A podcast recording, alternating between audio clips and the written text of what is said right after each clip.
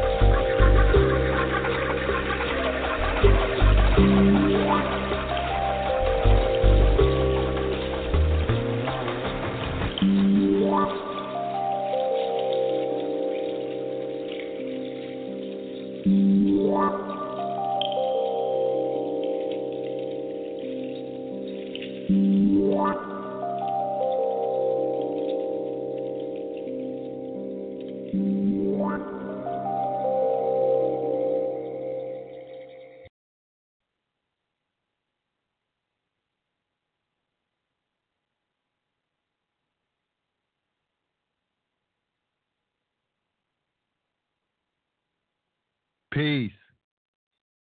Peace to the gods. Peace to the gods.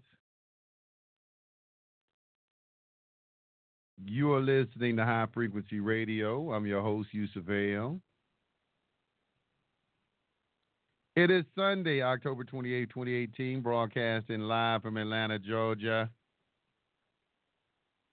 Welcome to another edition of the Natural Law Hour and I know I ain't been on a lot uh, on um, on the air a lot lately. Decided to come back to my roots a little bit, get back on the air, start broadcasting, interact with the people a little bit more. But today, I'm gonna talk a little bit about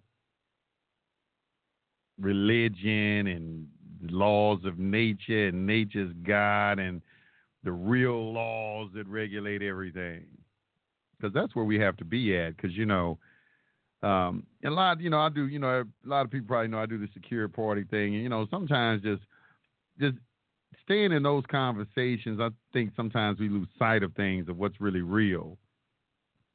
What is the real remedy? What is the real remedy? Can these people do whatever they want to do to us and everything? You know, that seems to be the prevailing thought or at least some people try to get you to believe that, you know, that you don't have any power or anything. Um, these people have power over you. They can do whatever they want to do to you, you know, stuff like that. And, uh, you know, I was watching, uh, you know, the Kanye West, uh, you know, the Kanye West thing with uh, him and Trump.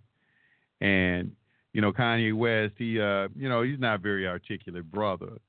But um, I was watching the first time when they said, um, you know, he said, you know, the black people chose to be in slavery. You know, everybody just went off on Kanye West. It's like, you know, that's all they heard. Just that's all they heard. They didn't hear anything else. He just, oh, Kanye has said that black people have chosen to be in slavery. And you know, of course, he was talking about the law of attraction. Nobody, nobody paid attention to that. He explained it. I don't know how many times, but nobody heard that. But the heathens raged.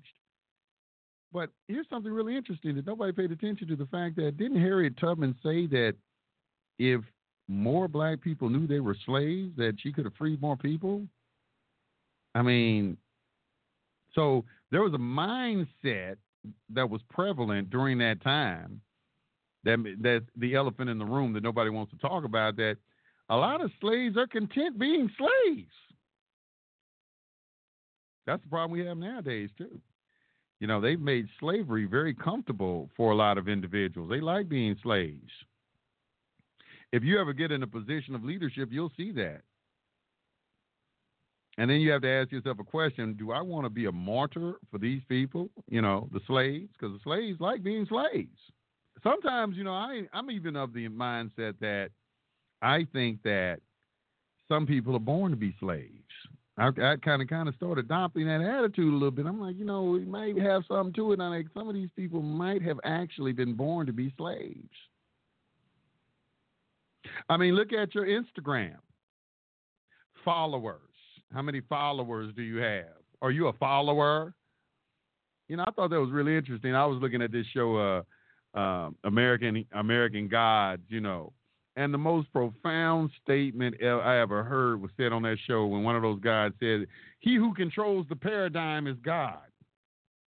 And you know, it was really the social media gods against the uh, the old school gods and everything. You know, you had the old school gods, Thor and you know, uh, you know, uh, uh, uh, who was that? Isis, uh, you know, all the you know the old school gods versus the new god. You know, the Instagram god, the Facebook god, you know, all those new gods and everything, you know, and everybody want to know how many followers you got. Because the whole the whole point of it is that what makes a person a god is how much attention his followers give to him. That's what makes gives a god life. So then it made me really think. I mean, like, you know, is that what they doing? They creating gods on you know, like social media as how many followers you have. I have a million followers. Well, isn't he like a god? Isn't that the same terminology that they use? You know, how many followers does this God over here have? And in the Bible, you say, I'm a jealous God. You ain't mad at the other gods. There are many gods and so forth. You know, is that the same? You know, they kind of like made that same kind of like thing going on today and we're not paying attention to what's going on? Just something to think about. You know, some of you to kind of marinate, marinate on. But it was in a show called American Gods, and you should watch that show. That's really interesting things to say in there. But what makes a person a god? And are there gods? You know, if you use this word God, you know, I always start my shows off with peace to the gods. And it offends a lot of people. It offends a lot, especially Christians. It offends them. And then what make I'm gonna tell you what really pisses them off is when I open a Bible and show it to them in a Bible. I say, turn to Genesis three twenty two. What did God just say to Adam and Eve? Look, the man has become one of us. Okay, you were something called a man, and then you became something called one of us. And then I shoot them over to Psalms 82 6, where God is talking, I say you're gods, and all of you are sons and daughters of the Most High. But you shall die like men. You shall die like men. You're a God, but you're going to die like a man. It's God talking now. And then I go and check out the Son of God in the New Testament, John 10 34. And he said, Isn't it written in your law that I said you are gods? If he calls them gods of whom the word of God is came, the scripture cannot be broken. Now you show these people this in their book. You show it to them in their book, and then they start making excuses. You don't understand what you're reading, you Yusufale. You are taking it out of context. So then I hit them with, well, do you know Hebrew? They don't know a lick of Hebrew and nothing like that. Ain't studied nothing in an in original language and everything. Because you know, if you just really want to get technical with it, this word God don't exist. Okay, the word is Elohim when you look in the scripture. When you look in Jesus spoke Aramaic, he used the word Eli. Like he says right there in Matthew 27, 46, Eli, Eli, lema sabachthani, my God, my, it's being interpreted as my God, my God, why have you forsaken me? All right. So we get technical with them. I say, okay, well, let's go into the language. And they said, well, you know, that's that big G, little g concept. I said, well, you know, there aren't any capital letters in Hebrew. As a matter of fact, when you look at your Strong's Concordance and you look at this word in John 10 34, in Matthew, uh, in uh, Psalms 82 6, and in Genesis 3 22, it's the same damn word in Hebrew. But for somehow, some kind of way, I don't know what the hell I'm talking about. I am misinterpreting the Bible. After I didn't went all the, I didn't took it way further than you. I didn't went into the language to see what it was saying in the language. Your ass ain't even budge. Ain't probably opened up a Bible in the last last thirty years. And you're gonna tell me that I'm mis- misconstruing the word and that there is something wrong with me because I say you are a God. Notice I said a God. I didn't say the God. I said a God. Elohim. But what makes you a God? You know, I had the feminists, and you know, and then they little lackeys and everything. They woman is God. You know, I'm gonna address that too. You know, the little lackeys and everything to be like buying into that. You know, it's like, what is the man? If the woman is God, then what is the man? The worshiper of God.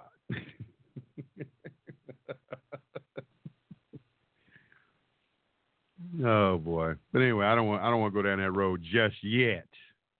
I'll be addressing that in a little bit too. But what makes you a God? What makes you a God? I think a good definition of a God would be anything or anyone that is in control. You know, food could be your God. Your girlfriend or boyfriend could be your God. Social media could be your God there's a plethora of things that could probably constitute being your God. You know, it's anything or anyone that is in control of you is your God. Worried about what other people think about you, you make them your God. a lot of things that could happen to make you, a, you know, something a God. But a God is anything or anyone that is in control. Now, when I use the word, I'm talking about that anything or anyone that's in control is you being in control of yourself. That's my definition of what makes a God a person that has self control, a person that has disciplined himself to a very high degree where he can begin to manipulate the natural forces around him and make them bend to his will. That's my definition. You don't have to, you know, wonder what I mean when I say, you know, are you saying that you're the creator of the boundless universe? No. Not saying that. What I am saying is that each and every one of you have the innate potential to become a god or a goddess. Now, how do we do this? Well, the first thing we have to learn is we have to learn the laws of nature. There was a very beautiful passage in the esoteric, the fundamentals of esoteric knowledge, uh, that was stated that you know the only way to defeat nature is to obey her. So the first step we have to learn how to obey nature. Why do we call nature a her? Why is she, is, is she always refer- see Yusuf? She is she. Uh, it's God. The nature. You know, the universe is a womb, and I would agree with you. But there's something that you miss. There is a father God and a mother nature. There is a masculine and feminine aspect on all three levels of spiritual, mental, and uh, spirit. The spiritual, mental, and physical plane all have a masculine and physical, uh, feminine component attached to it. Got to learn what that is. A passive and active principle is what we should call it. So the universe is the passive principle, and what they call Father God, which is you know a loose term. You know, they like to use. You know, the Christians they put everything in kind of like an allegory format. You know, made God into a He. All right, but he's speaking into something in the Bible when he says, "Let there be light." What is he talking into? You know, who is he talking at? You know, that would be the feminine principle. That would man to something that's going to manifest something. It's going to bring something into manifestation. But you need both of those principles, this masculine and feminine, working in concert together to bring in what is called creation. But there is something above masculine and feminine. And that is what you would call the void, triple darkness, uh, the unknowable, the infinite, or what would literally be called God in the sense that a lot of people use it. Uh, in the Kybalion, they use the word the undifferentiated, the nothingness. But there's no such thing as nothing because nothing is really something that hasn't been manifested into something. You know, this is what they use in the Kybalion, the undifferentiated, because everything really in the universe is all composed of the same thing. It's like we're in this ocean of mind substance that hasn't taken form, the formless, as they would call it. But we have to learn these laws first and get these principles down in our mind first. And then we can begin on the road, on the trek to becoming a god or a goddess. So we got to learn the rules first to be a god or a goddess. Okay, and there's seven rules, of course. We have mentalism, correspondence, okay, vibration, polarity, rhythm, cause and effect, and gender. Now, these are the seven principles that you have to master first that makes everything else understandable. If you go out there and read something like the Emerald Tablets of Thoth, you know, if you know those principles, now you can begin to read this book and say, okay, I see what it's talking about. When you read Think and Grow Rich by Napoleon Hill, then you can understand what all those principles are talked about in there. When you read, you know, The Science of Getting Rich, or any book out there when you start reading it, when they're talk, whether they're talking about the law of attraction, whether they're talking about magic, witchcraft, or whatever it is, I guarantee you that if you know those principles, you can have a discussion with a witch, you can have a discussion with a Satanist, you can have a discussion with a magi, uh, with a Kabbalist, uh, with a anyone, a Christian, because they all operate off those rules. They all operate off of those rules. Let me say them for you again. Mentalism, all is mind. Correspondence, as above, so below. Vibration, everything vibrates, everything moves, nothing is at rest. Polarity, there are two sides to everything. Rhythm, everything has its time, everything has its inflow and outflow. Cause and effect, okay, for every cause there's an effect, for every effect there's a cause. This is what gives order to the universe. And gender, there's a masculine and feminine or active and passive, a principle associated with everything in creation. So we got to get those things down first. And if you get those things down, then you can have begin to have a discussion with anybody about anything, and then you can start to make magic happen into your life. For instance, we can start with the mentalism. You are in the image and likeness of God because you have a mind and you have thoughts. And your thoughts are things. When you think of something, it has manifestation. It, like, for instance, you have this image in your mind. Just stop for a second and think of something, anything, and see it very clearly in your mind. Now, this is the kicker. This is what you have to understand. That thing that you see in your mind exists. It exists. Okay? It's real. It's real. Okay? You may not think it's real, but it's real. It's real. It just hasn't manifested on the physical plane. Take, for instance, like water. Water goes through all three of, you know, states solid, liquid, and gas. So when you see this image in your mind, you should visualize it as a gas. It's invisible, it's in a gaseous state. You can't see it, it's beyond the physical senses, okay? So it's in a gaseous state. This image in your mind's eye that you see. As you continuously think about it and add force to it over an extended amount of time, it goes from the gaseous state to the liquid state. And as you keep on thinking about it, it goes from the liquid state into the solid state. This process of manifestation is what occurs in when you're using your mind. Okay? And this is why you have these first three laws, which are mental, correspondence, and vibration. Okay, we're talking about a vibration that's slowing down that corresponds with is going on in the mental realm down into the physical realm. As above, so below. Look at the mental realm as the above and the physical realm as the below. As above, so below. Okay? So, what we see in the physical plane is the result of what was in the spiritual and mental planes first.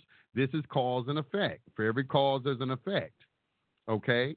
So, the effects, if you're living in the effects, which is your, if you're a physical person, you don't have any power because you're only dealing with effects. And you're allowing effects to influence the way that you think. Because if you can't see, touch, taste, smell, or hear it, it's not real to you. So you're allowing the physical to control you and control your thoughts. You're not a very spiritual person. You haven't learned to deal with the cause. And the cause is in the mental. That's why the first law is the mental. Everything revolves around the mind, what you think, the predominant thoughts that you carry around every day. Do you allow negativity to seep into your life and negative individuals? Cut them off. If there's no exchange of positive energy emanating from these individuals, cut them off. Get them out of your life. Root them out of your life. There is a one of the 48 laws of power follows the law. It says, avoid the unlucky. One of 48 laws of power, avoid the unlucky. Stay away from these individuals because they will taint you. Okay?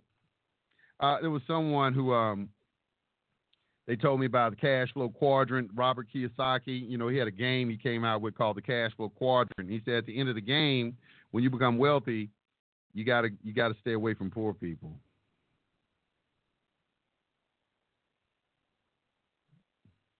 I, I got a th- I got a little mime on my uh, on my on, on on my on the uh, stream on this that talks about poverty is not a sin. Reason not a sin because you bring poverty on yourself. The victims don't think that way.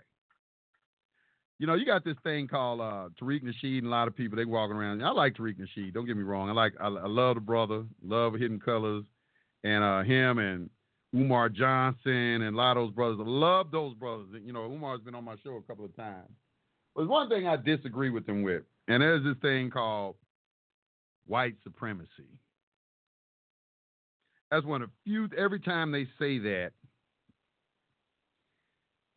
I just, you know, it just it just makes my flesh crawl. I'm like, man, why you keep saying that, man? Why are you giving? Why are you speaking that into existence? Why are you giving that power? White supremacy, and I understand why. You know, I understand why um, the thought process goes what it is, but that is an example of, of allowing the physical to control our mental when it should be the other way around. The physical is the effect, the cause is the mental. So when we learn how to change our thinking, we can create our own reality. And this is what Kanye West was saying. He said, "Man, you go back, go back and listen to the TMZ video." The brother was telling you, "Say, look, we didn't create the.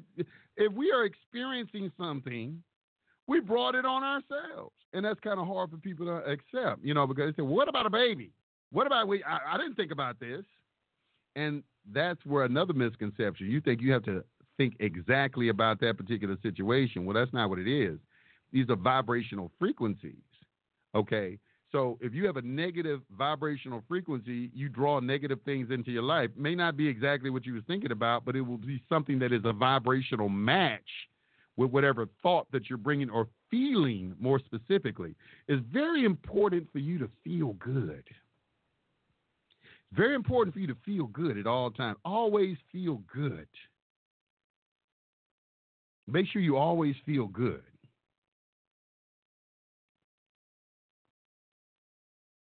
So it's the mind that we're dealing with. It's the mind. The mind. The first phase is the mind, getting your mind right. How are you thinking? Are you allowing negative things to influence you? Your mind. And the mind is the hardest thing in the world to control. We used to do these exercises, you know, in, in our order. And what it was is can you sit for 60 seconds and think about one thing without allowing another thought to invade your mind? Why don't you try it? Why don't you sit down get in the asana position, and see if for 60 seconds you can think about one thing without allowing another thought to invade your mind.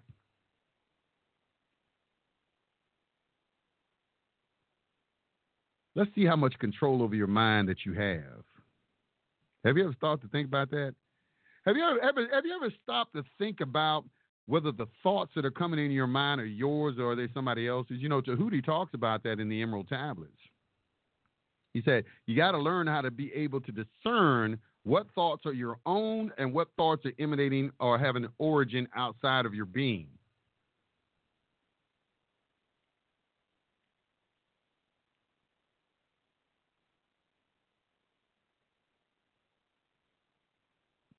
Have you thought about that? You know, I wrote a paper a long time ago in college. It, it, the name of the paper was "We's are Free, Ain't We?" That was the name of my college paper. Because my my professor he wanted us to write a paper on freedom. What is freedom to you? And of course, everybody said, you know, it's the United States, you know, freedom to do whatever we want to do, you know, to be free from oppression. You know, all the students wrote the typical thing. But of course, I addressed the mind. As the only free if your mind is free. I'm only free if I have original thought, if I'm not regurgitating what someone has told me. You know, am I free? Am I free when I go to the mall and buy some clothes? And did I was I free to wear what I wanted to wear, or am I free to pick what somebody else put out there for me to wear? Did somebody else decide how I'm going to look for me? Free, ain't we? Or did when I went to the mall and bought something, did I really want to buy it? Or was it the result of watching commercials over and over and over again, and then a thought got implanted in my subconscious mind, and at a specific time when I went into the mall, it activated, and I had an impulse and I bought something. Was I free, or did somebody influence me to do that? Are you free?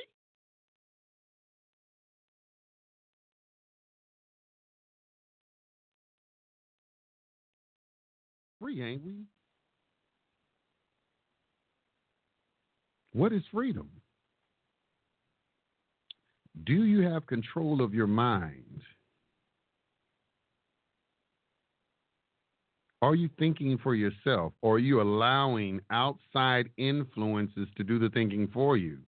Because if you allow outside influence to control you, then something else is your God. This is one of the things they had to do. They had to put God on the outside, even though in Luke 17 21 it says, Look ye not there nor here, but the kingdom of God is inside of you. Think about that.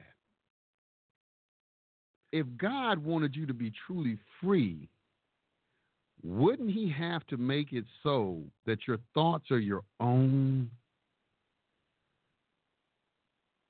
And in doing that, wouldn't everything have to originate inside of you instead of outside of you?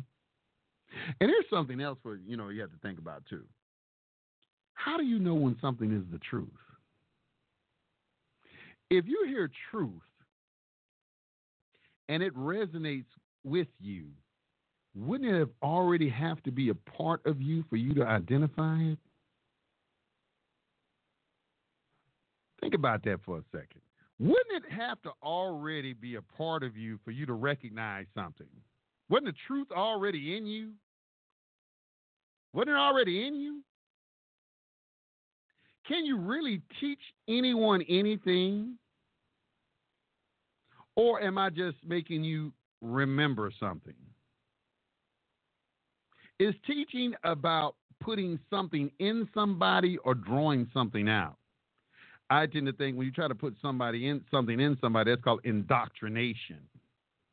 If you want to teach somebody, really teach them, you're drawing out. You're bringing them, in, you're bringing them into a state of realization. It's already in you.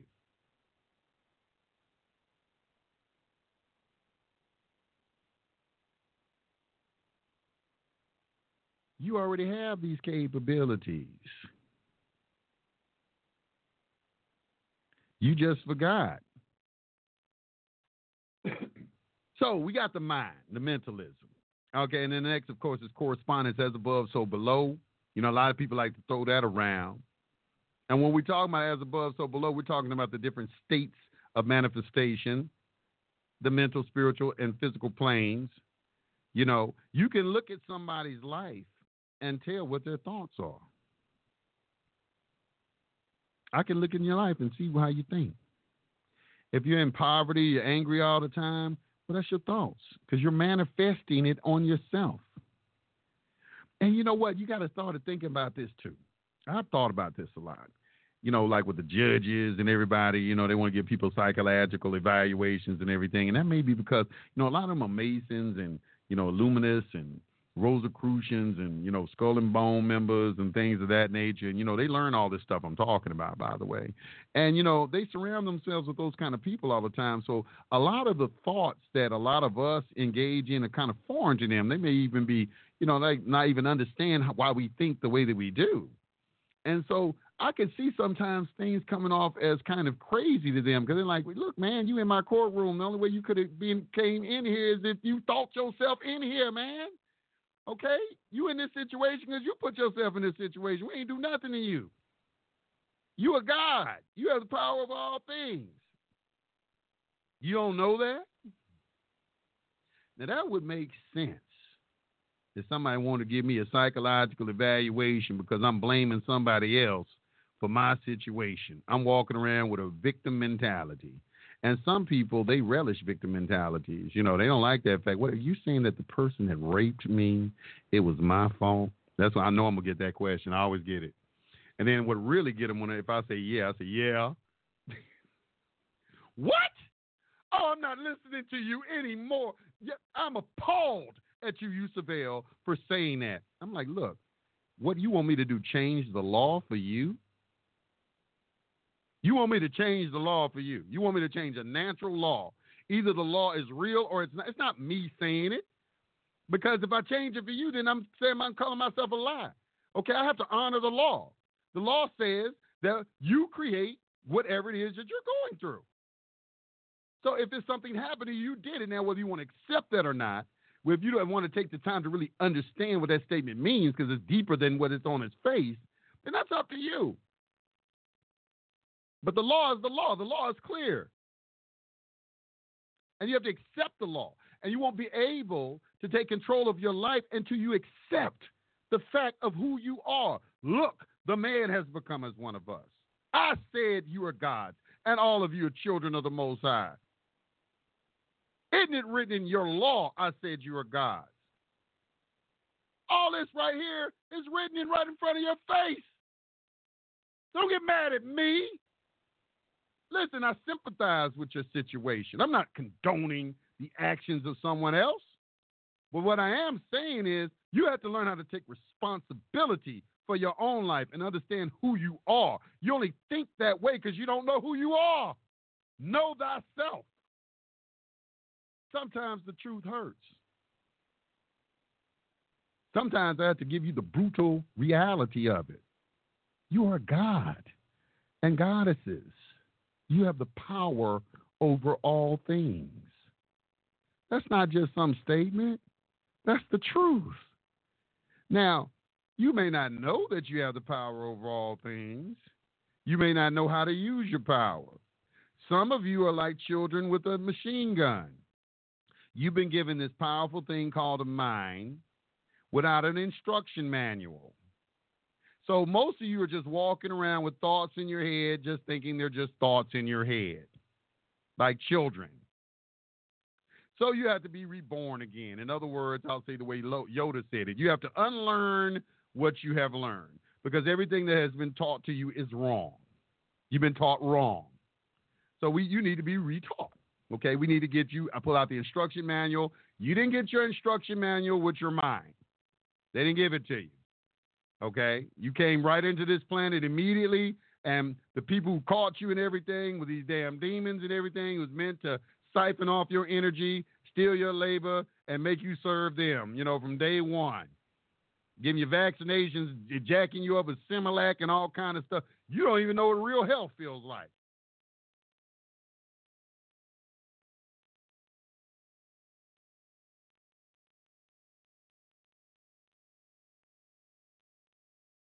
So we got to get the instruction manual for the mind. How does this thing work? Where is the trigger?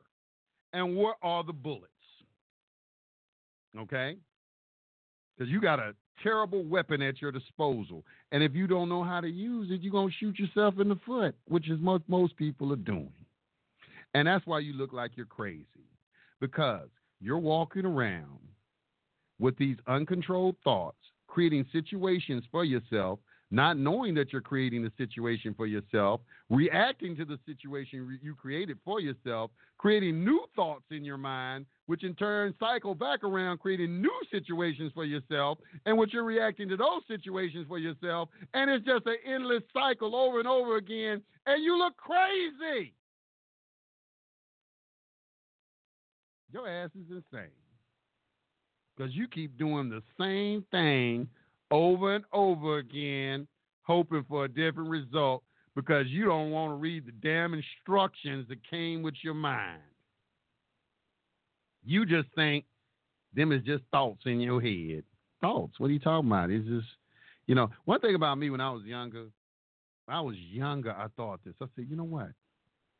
I bet you we can do more with our minds than just think. Know, I'm just walking around, just these thoughts in my head. It just seems like, you know, God would just make it just like that's all it does. You know, just that's all it does. And then you're limited in that because you can really only think about what you've experienced. Your imagination only works as far as what you've experienced. And if you don't believe that, I'll give you a test. Think of a color that doesn't exist.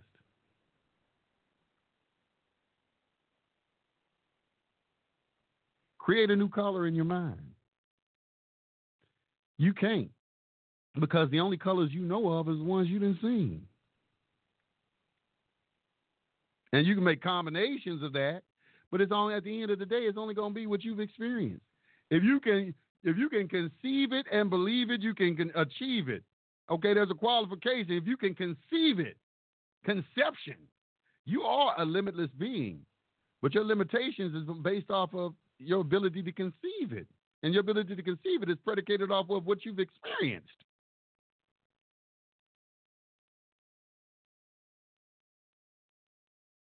This is why some of y'all can't manifest certain things in your life too, because you can't. Some of y'all can't conceive of yourself as wealthy.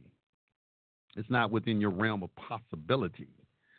You know, you may have to experience a little things first, but that feeling of possibility to start to seep into your being and so forth. So it's not when it's not able. You're not able to conceive it just yet. But if you can conceive it and believe it, you can achieve it. What are you able to conceptualize in your mind? You've been given a weapon now, the imagination, concentration, visualization, and imagination. Those are your tools. Imagine it, visualize it, then concentrate on it. Make it manifest.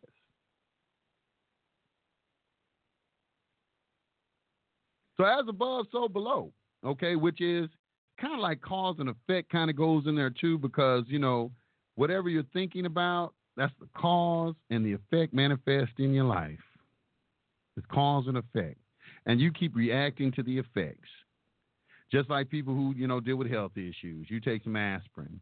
You know you're not dealing with the cause. You're just trying to deal with the effect. Taking aspirin. What is causing the headache? You got to take care of that. You know what is causing the cancer? You don't need no damn radiation treatment and everything. What caused it? Let's deal with the cause, root out the cause, and the effect will change. If you wanted things to change, you have to change. You have to be the change you're looking for. And of course, vibration, everything vibrates. Now, this is something that science has proven that everything vibrates, everything is moving, everything is in a constant state of flux. Even if it appears to the eye that it's not, when we can look at it under an electron microscope, we will find that everything is composed of the same thing that is vibrating. And this is why, in the beginning, God said, Let there be light. He spoke everything into existence. Now, if you are like God, shouldn't you have the ability to speak everything into existence too? Remember, it said in Genesis 3:22, "Look, the man has become as one of us." And right there in Genesis, when it says, "And God said," that word is Elohim in Hebrew, the same word that's right there in Genesis 3:22, the same word that's right there in Psalms 82:6. Go look it up. Don't believe me?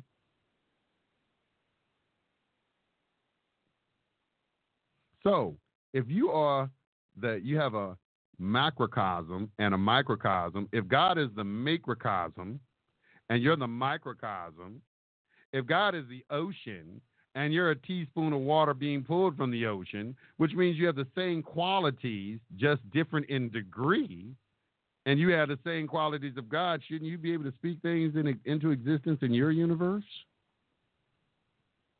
Can't you say, let there be light, and then a light turn on somewhere in your life?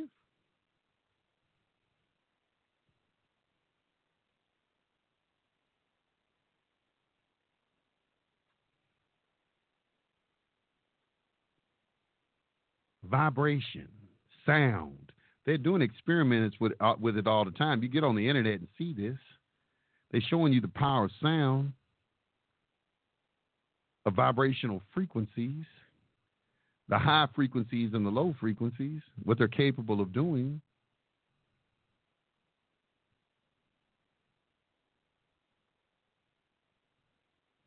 So everything is composed of the same thing.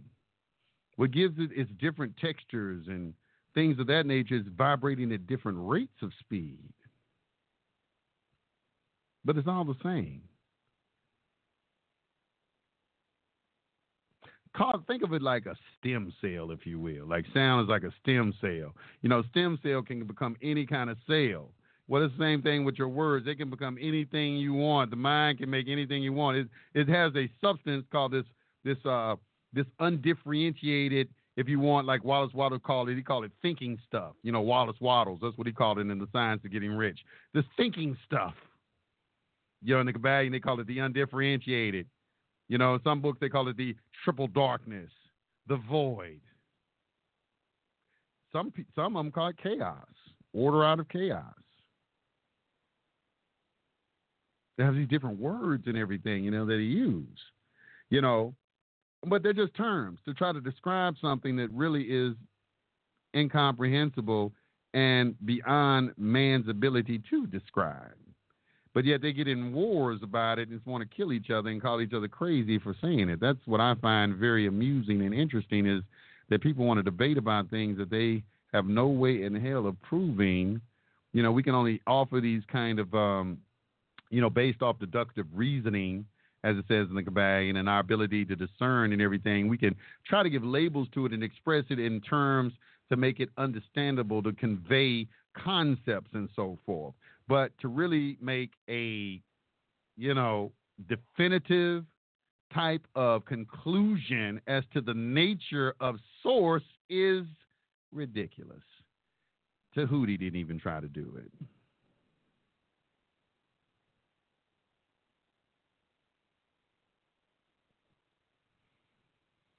I see the phone lines lighting up. Y'all want to talk to me? I'm hitting some nerves out there. Y'all want to talk to me?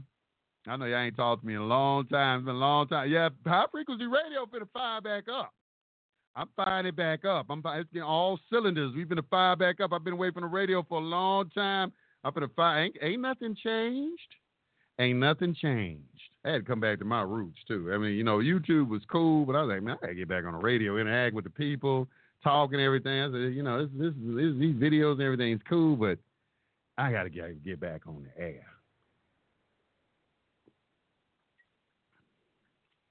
So let me take a call real quick. I want to I want to get some feedback on some of these things I'm talking about. Phone lines open. Y'all want to hit one on your phone, 424 222 5250. 424 222 5250. Hit one on the phone. Go to the phone line real quick. 347 1041. You're on the line. What's on your mind? High frequency radio. Peace, Yusef. How you doing, brother? Peace, peace, peace, guy. What's happening? I'm doing all right. Fine. What's going on? Chilling, man. You know, just just bobbing on what you're talking about, keeping the natural law first and foremost. You know what I mean? Um, I wanted to uh, get your opinion and a comparison maybe you could make on how the natural law applies to like what's going on with Winston right now. You know what I mean? Because he just got sentenced now. Law always years. applies. Law, the law, law always, applies, applies to everybody. I mean, the it always applies. It's like the girl asked me about rape. I mean, it's like somebody asked me about Dr. Malachi York. You know, there's a law. Is there exception for the law? You know, it's like right, did not you at all. You know, it's, it's you know, I'm gonna say this. I got arrested one time. Right, and um, before I got arrested, I started really thinking about getting arrested. You know, I was like, you know, because I, I knew what I was doing, and you know, I was like, you know, I was like, all of a sudden, you know, at first my mind was free. You know, I'm making money, I'm having a good time. You know, my mind was free. But then there came a point where it seemed like this dark cloud started hanging over my head. And I started having this feeling of getting arrested. Just like if you're driving a car and you see the police, and the police, you know, you just, man, I hope the police don't mess. You know, you're doing something wrong in the car. You maybe got something in the car or something. So you start emanating this this vibrational frequency, and that, now the police picks it up, and now he pull you over or something like that, and you're like, why are you fucking with me, man? I wasn't doing anything wrong. You know, my, my driver's light and clean. I got my insurance. Tag is right on the car. Why you want to search the car? Police will tell you that they got this what? Intuition. Or when you're driving your car and you look over at a person that's driving next to you, and next thing you know, they look over at you. You know, you got to understand that thoughts are can be picked up by other individuals. You got to understand this stuff. So there is no exception for the law. If I end up getting arrested, hell, I got to say, you know, I put myself in that situation by starting to worry about something. Winston Shrout was writing uh, instruments, I think, for like a billion dollars or something like that. I don't know, a couple of billion dollars. What they really got him on is tax, I think, tax evasion. Uh, you know, uh, failing to file his taxes, and they just added the instruments on there. You know, I read it. I read his. Uh, I read his uh, thing, and I know how to. See, people don't deal with the feds. Don't know how the feds do. The feds, they'll get you on one thing and then add stuff on top of it. You know, it's like this is the shit. We really want to get you with this, but we can't. But we gonna get you for this bullshit. We gonna add that on there. It's called um, it's called enhancements. All kind of things that they will do to you. Like for instance, when I caught a federal case, I got a gun enhancement. Now I didn't have a gun. I wasn't in the commission of a crime doing a gun or anything like that. But I I got extra two years for that. They call them enhancements. Y'all can look this up on on, uh, on uh, look this up. A lot of people don't know how the feds get down. So the enhancement okay, I, they couldn't give me a gun charge, so they gave me a gun enhancement. And added points, because feds go by points, and that point added up to additional amount of time in jail. And what the judge told me, I addressed the judge and say, man, I have a right. My guns, I bought them, and I have a right to have a gun. And she told me, she said, you're right. You do have a, have a right to have a gun. Right. But I believe this was exactly what she told me, word for word. I believe that you were using your gun to protect the proceeds of your illegal activity. Now, see, a lot of y'all don't understand how shit go. See, y'all look at this shit, um, Winston Shrout, and y'all listen to these people talk about things. You ain't been in the people who've been involved with the feds know what I'm talking about. It's only people who have never dealt with the people been involved with the feds understand what Winston Shrout is going through. People who have not dealt with the feds, they just talking. They don't know what the fuck is going on. Okay, they don't know what the fuck is going on. People who have been involved in feds, when they look at Dr. Malachi's New York and they say he pleaded guilty and stuff, we understand what's going on because we all I went through that. They got me to plea out by trying to indict my wife. They do that to everybody. They didn't do it just to him. They do it to almost everybody. But if you've never been through that, you don't know. So I'm not passing judgment on them. But what I will say is this: I can testify from my own experience that when I got caught up in all that, I was thinking, I was thinking about it when you go back and think about everything that led up to it, even with Heather Tucci, you can see what was going on with them. You see these people know they thinking, okay, you just went and spent a million dollars on something. You don't think that some gonna you you you think you're gonna walk away with some money out of a bank and kind of know that it was kind of shaky what you was doing and you not be projecting some sort of sort of thought in the universe that you might get arrested for what you just did. This is why you got to live an honorable life because you are creating it, whether you want to admit it or not. At either at some level in your psyche and everything. This is why you have to be pure and live an honorable and clean life, so that you won't bring these things in your life. And it's very difficult to do in this in this in this life where people are trying to make money and survive and everything. But I the law does not make exceptions for anybody. I'm not here to make excuses for anybody. I'm not can't even make an excuse for myself because the law is the law. It's called immutable. The word is mutable. is the word is immutable. Okay, they call immutable laws. Immutable. Pull that up for you. Read immutable. Okay, unchanging over time or unable to be changed. Okay, there is no force that can work on the immutable laws. They're not a respecter of persons. They don't care what you feel about it. They don't care how your opinion about it or anything like that. They are immutable. So if there are immutable laws, and I say this is the law, and the law says that hey, you're the one to create your situations and everything, and somebody come up in there and say, well, okay, well, what do you think about Winston Shrout? Winston Shrout created it. He either did it consciously or subconsciously. Being a master and getting control of yourself takes years of practice. What we're talking about is not something that's very easy to do.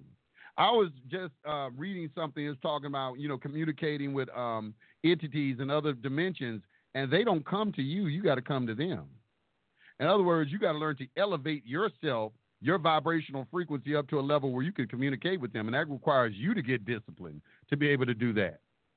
So you, you understand what I'm saying? So it's a it's a it's a level of discipline that comes with in thinking, and it is a habitual way of thinking. And I, I'll, let me see if I can illustrate it for you. You know, you got these, these four levels of mastery called inco- unconscious incompetence, and you got conscious incompetence, conscious competence, and then unconscious competence. Okay, and I'll tell you each four. Unconscious incompetence is when the conscious mind you don't know, and then you haven't you don't even know how to program the subconscious mind. So you're just walking around, you just this person with 90% of the people out there are, okay, well they don't know the power of their mind. They don't know the, the, the power of the subconscious mind. They don't they haven't been given any information about how the power of the subconscious and conscious mind and how they interact with each other. So they're unconscious and they're incompetent. So they're unconscious incompetence. Okay? They're incompetent and they're unconscious. Then they somebody like comes along and tells them something. So now they're conscious, but they're still incompetent because they don't know how to use the information. Okay. Then at the next level is get to conscious competence, where they not only do they know of the information, but they know how to use it, and now they're actively attempting to utilize the information. Okay, but it requires effort on their part to do. And then the last stage is mastery, where you reach what is called unconscious competence, where now you don't even have to think about it. It's just automatic because you've imprinted it in the subconscious mind. Just like doing a piano. You know, a person learns to play the piano first, they go through all those stages. The last stage, when it's in the subconscious, they can play the piano and hold a conversation with you at the same time. Sing and do the same thing. Rappers do the same thing. A rapper or a poet who has memorized his poem or his lines is a better rapper than a person that had to read it off a piece of paper. Because he can do his ad libs and motions with his hands and add feeling to it and everything like that. Because now he doesn't have to concentrate on so much on what he's saying because the subconscious mind is taking over, leaving the conscious mind free to do other things. All right. So this is the same thing in mastery in your life.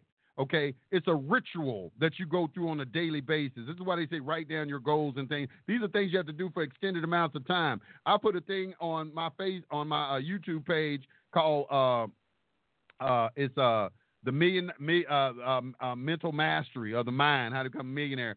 And basically, what it was telling you for three months, you had to say um, every day, every day, millions of dollars flows to me now, instantly, effortlessly, naturally now. You got to say that every day, and you got to do it for four months. Okay, and then after that, for three months, you got to say every day, seven hundred million dollars flows to me now. Okay, you got to add a figure onto it.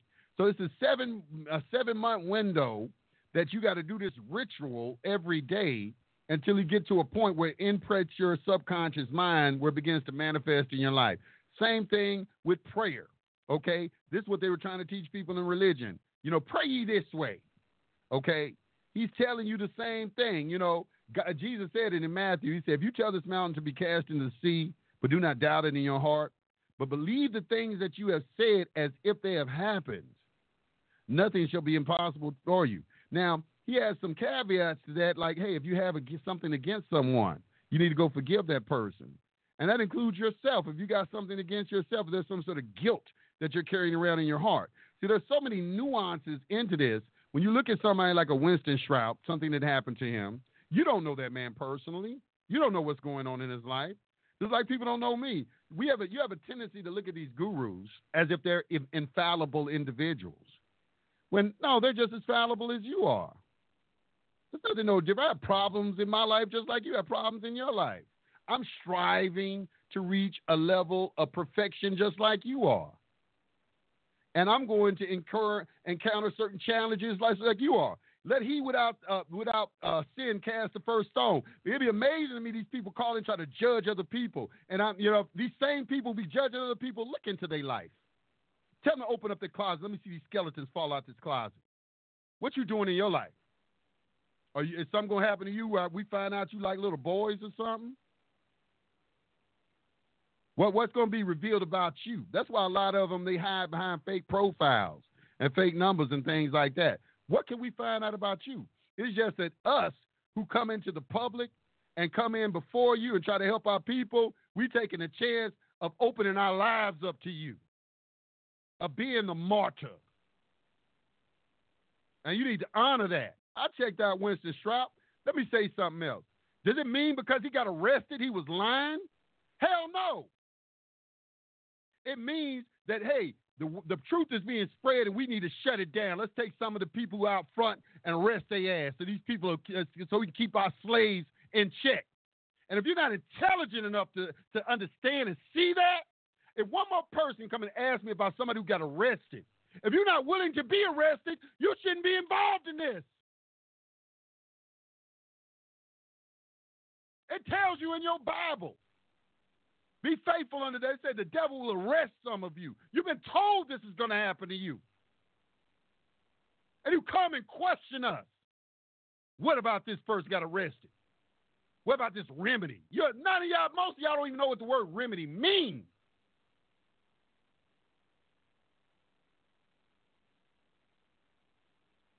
You talk about somebody got arrested.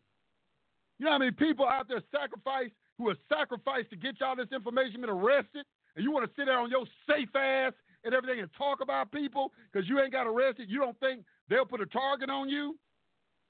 You don't understand who you dealing with. And that's why I don't talk to people. I don't talk to people who ain't been arrested because they ain't got a good grasp on what's going on. They think that's like somebody who's dealing with a, a trust. Oh, I got this trust. I don't have to pay taxes on it. No, motherfucker, you just ain't been held in the court yet. You just ain't got held in the court and we got that trust tested to see if you didn't have to pay taxes or not. Run around selling it and everything, telling people I got this trust and I don't pay no taxes on it. They only about 15% of the people get audited, motherfucker. You just ain't got caught. All right, that's all that is.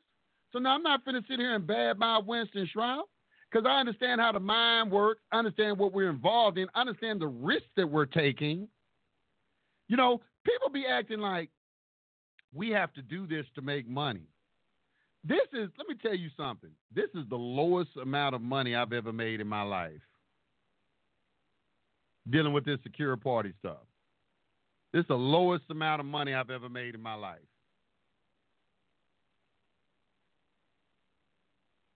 It's the lowest amount. And anybody around to tell you, they, they, they will let anybody who knows me to tell you, I'm thinking about, man, I'm thinking about just going in and getting in real estate. I'm getting tired of doing this. I'm talking. Because they think we do this for the money.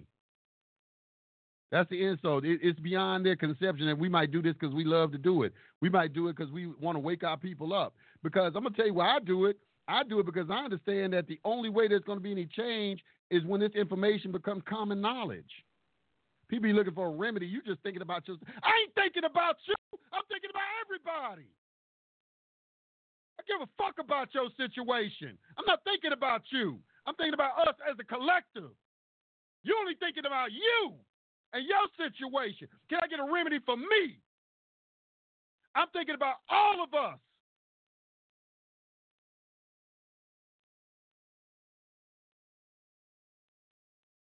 Call me what's wrong with Joe. You created that situation for you.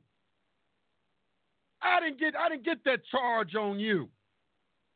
I didn't get you pulled over. I didn't do any of those things to you.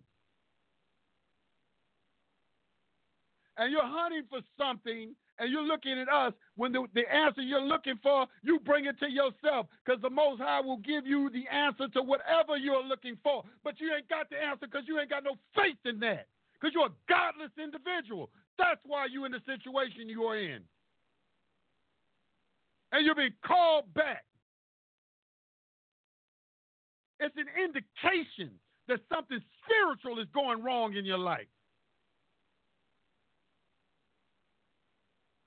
But you want to blame somebody else for something, or you want to, or you want to slander, because that is the world that you live in now, and you love it.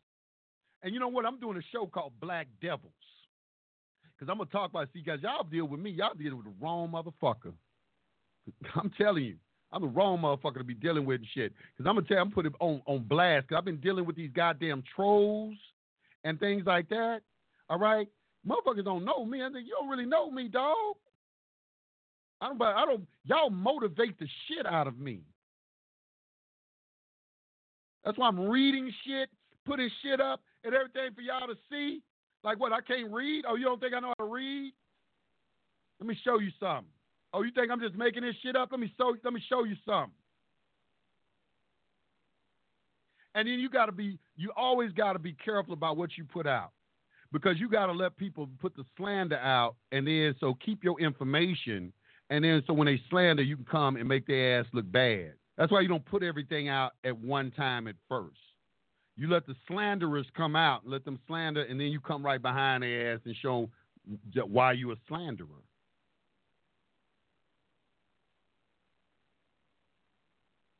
Winston Shrout didn't do anything wrong. He didn't do nothing wrong. Winston Shrout is right. Okay, but the thing about it is, is that he is very. He has been doing it a long time. He's become a very prominent figure. And if y'all knew, I'm going to give y'all this. Uh, it's a legal maxim: make an example out of the one, so the many will see. Y'all don't understand these maxims. They will go outside of the law because they think it's about keeping control and protecting the public. And right now, the public operates off taxes. And that's the first thing they say is you don't want to pay taxes. What they're saying, and you're right, you don't want to pay taxes. That's what private is, not wanting to pay taxes. But that's your right. That's called tax avoidance, motherfucker. It's not tax evasion. So if you don't want, and right now you done made it where all we can use right now is Federal Reserve notes you to monopolize the system. You know about nature, we have to interact with other human beings. I'm not going to go out and live in the woods nowhere, motherfucker. The only answer is I got to wake my people up. If we're going to change everything, I got to live with y'all.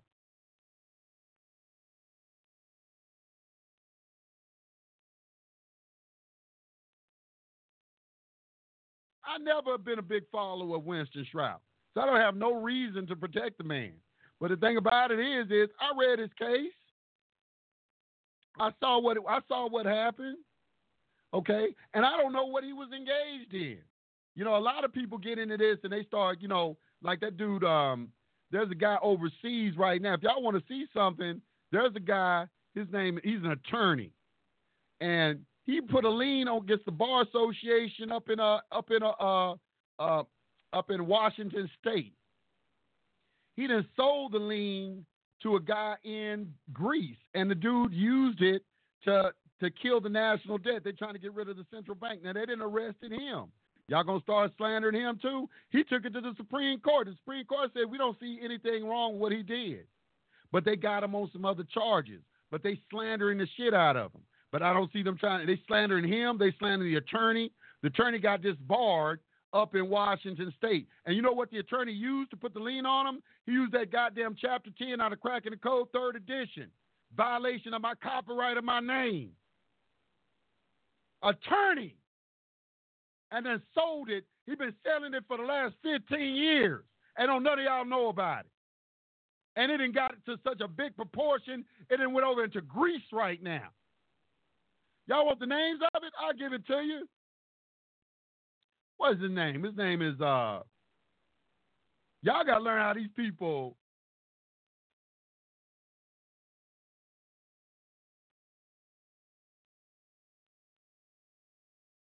What's his name? Uh this dude's name is uh hold on, let me get his name. His name is uh I'm gonna give y'all his name real quick. And I want y'all to I want you to go study this. I'm gonna give you all these guys' names. And I got it on a video. I actually did a video of it on my YouTube. I'm talking about it on my YouTube page. But I forget the guy's name slipped my name slipped my mind right now. But I read it. It's a letter. It's a letter to the uh, letter to the Washington Bar Association. His name is Stephen Wozny. Yeah, that's his name. His name is Stephen Wozny.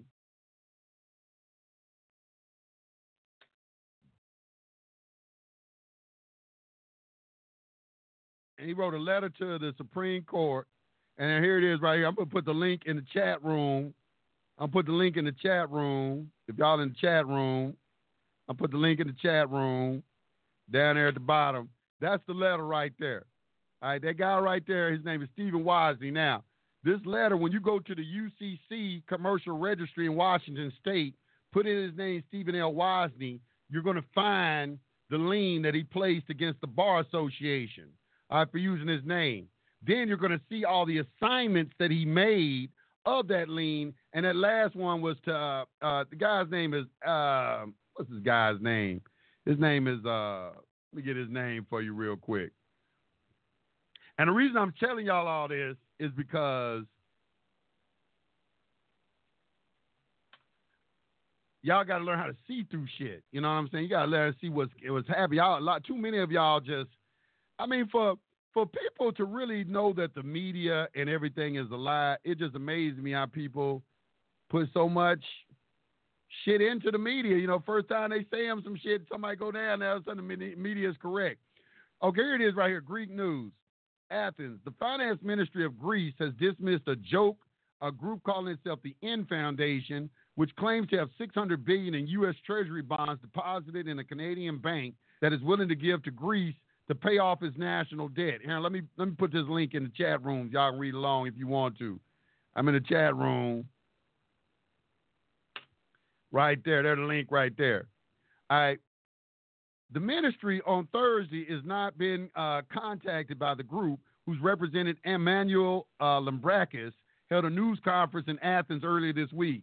At a time when the Greek people are continuing to make bloody sacrifices to exit the crisis, it would be advisable for various gold diggers to at least show a modicum of seriousness, the ministry said. All right, now this guy, I'm gonna just keep it short for you. The dude's name is uh where's his name? I know it's in here. His name is uh what's cat's name? It is um Soros is his last name. See right here, a former member of an organization for the Greek news and international bill of exchange valued at a half a billion dollars and drawn by disbarred Washington state lawyer Stephen Wozny. U.S. Department of Treasury said the instrument, the 500 uh, billion, is false. OIG complaint hotline number, gave my hotline number and everything. Now they calling it false. Now y'all believe that. See, the other thing is you don't believe nothing the government says unless it's under penalty of perjury. All right, put it under penalty of perjury. Put it in an affidavit. Tell me it's false because he took it to watch. They took it to the Supreme Court, and the Supreme Court said we see nothing in this instrument to show that it doesn't have any value because it's a goddamn lien. Y'all live in a damn cashless, in a debt-based society. That's how motherfucking money is created through debt. If he wisely put a lien on your ass, it's a lien. As long as he did the he did everything correct. If he follows the correct procedure and he put a lien on you, it's a valid lien. And as a valid lien, it has value. And if it has value, I can sell it. End of discussion. But they're they're slandering it. They're slandering it like crazy. Not, none of y'all even know about any of this. I know none of my listeners even know about. It. They slandering him. They slandering the attorney. But read that damn letter from that attorney. Tell me you don't do that attorney not know what he's talking about. He talk about how the bar association is a private group and it's fake. It's an attorney putting him on blast. None of y'all know any of that though, do you? So you're living in a time where the righteous are going to get persecuted. Being arrested is not indication of anything. I wish y'all would stop that. You scary ass motherfuckers. The thing is, okay, if you don't want to do it, don't do it. Bring your number and talk about somebody got arrested. What you think? Trying to do it in a slick ass way. Ain't you using this process? You see people getting arrested for it. Now, motherfucker, you don't know what the fuck is going on. Take your scary ass and sit down some goddamn place, all right? And sit the fuck down and find you a remedy that's safe for you to do and take your scary ass and sit down some goddamn where. Because I've been in this a long time. I dealt with these people. Right? Ain't nothing out there 100% guaranteed. And I like how you did that. You bring we talk about spiritual things and you want to bring secure party into it. Start talking about motherfucking uh, uh, Winston Shrout. You know, Winston Shrout, you know, it's saying it's like Winston Shrout, it's the law is the law. He brought it up on himself. And anything that happens to you, you brought on yourself. 618 1858. Greetings, Yusef. How you doing? I'm doing good, man. I've been missing you on the Earth Natural Law Hour. I always learn so much. Uh, man, you done said a whole lot. I, I don't even know where to begin at. But um, I will say this though, you go into the into the um into what you were speaking about saying like you created in your mind like the police come and stuff like that. I kind of experienced that a little bit myself, you know, as I'm riding in my car you know, if I have a nice car with rims on or whatever, you feel like the police gonna pull you over, then sooner or later the police will pull you over. But since but since you learn how to how to um how to think properly, now when I'm riding in my car from you know what I'm saying, nice car, police pass me by. I even had a police two policemen one day, he waved at me. You know what I'm saying? It, so it so so the mind as far as the thought does play a role in it. And uh, you are right about Winston Shrout. You know what I'm saying? Um, putting this What information out here Job? is dangerous. And Job and Job three twenty five in the Bible, he said, For the thing I have greatly feared has come upon me. Okay? That's in Job three twenty five. Okay? If you're thinking about something fear, you're gonna bring it upon yourself.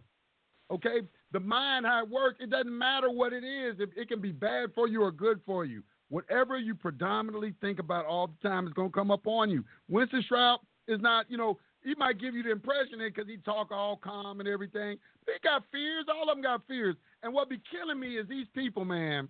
These people have the audacity.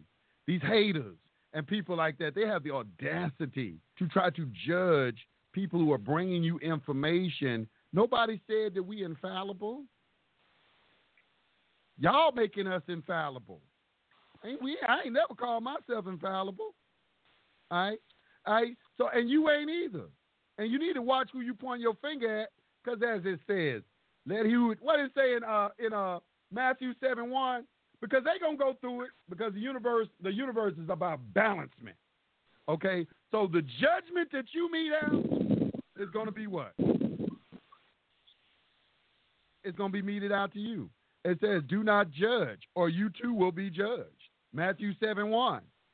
Wait, let's read that real quick. Let's read the whole thing. What it says. This is a law. All right. Judge not that ye not be not judged. For that judgment ye judge, you shall be judged, and with that measure you meet, it shall be measured to you again.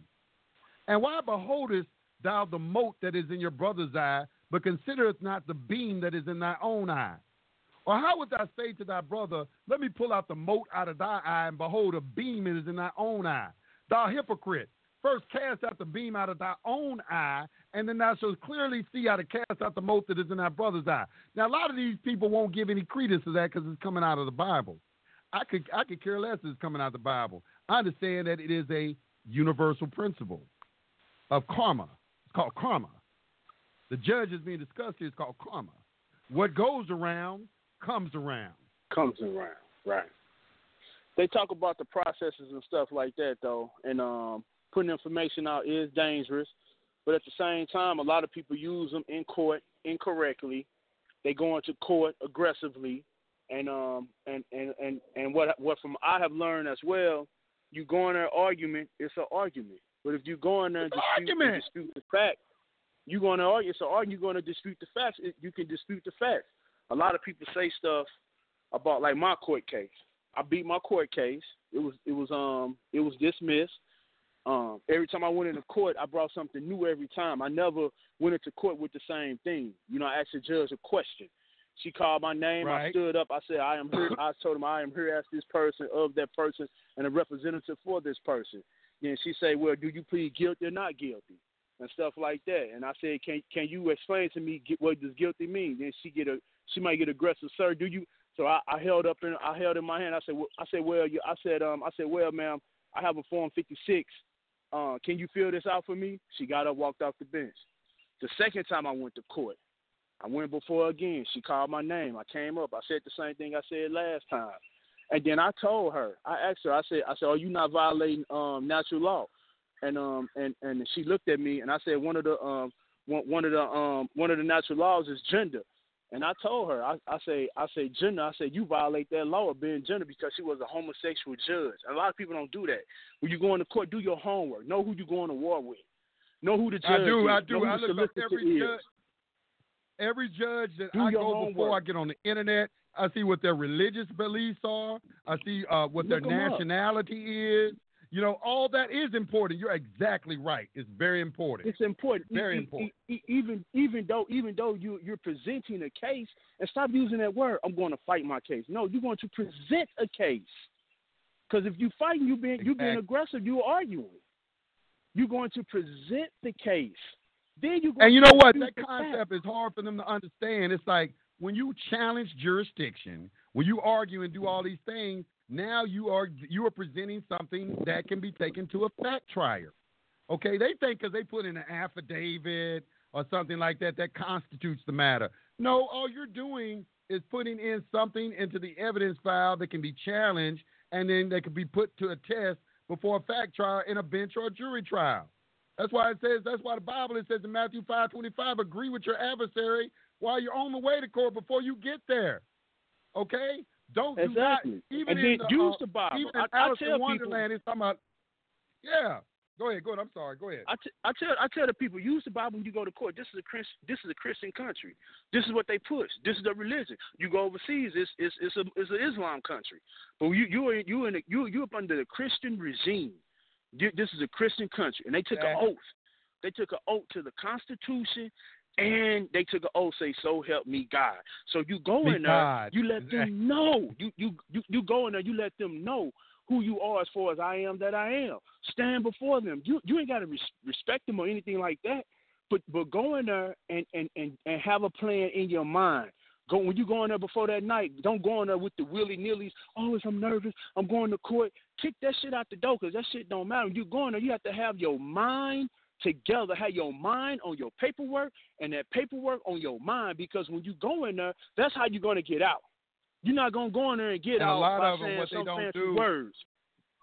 what they don't what they don't do is they don't take their religion and the paperwork. And what I mean by this is this: when I was going through my process, not only was I working concentrating on my paperwork, I spent a lot of time reading religious uh, book, reading the Bible, and doing things like that too, because you got to have that grounding because that fear is always present.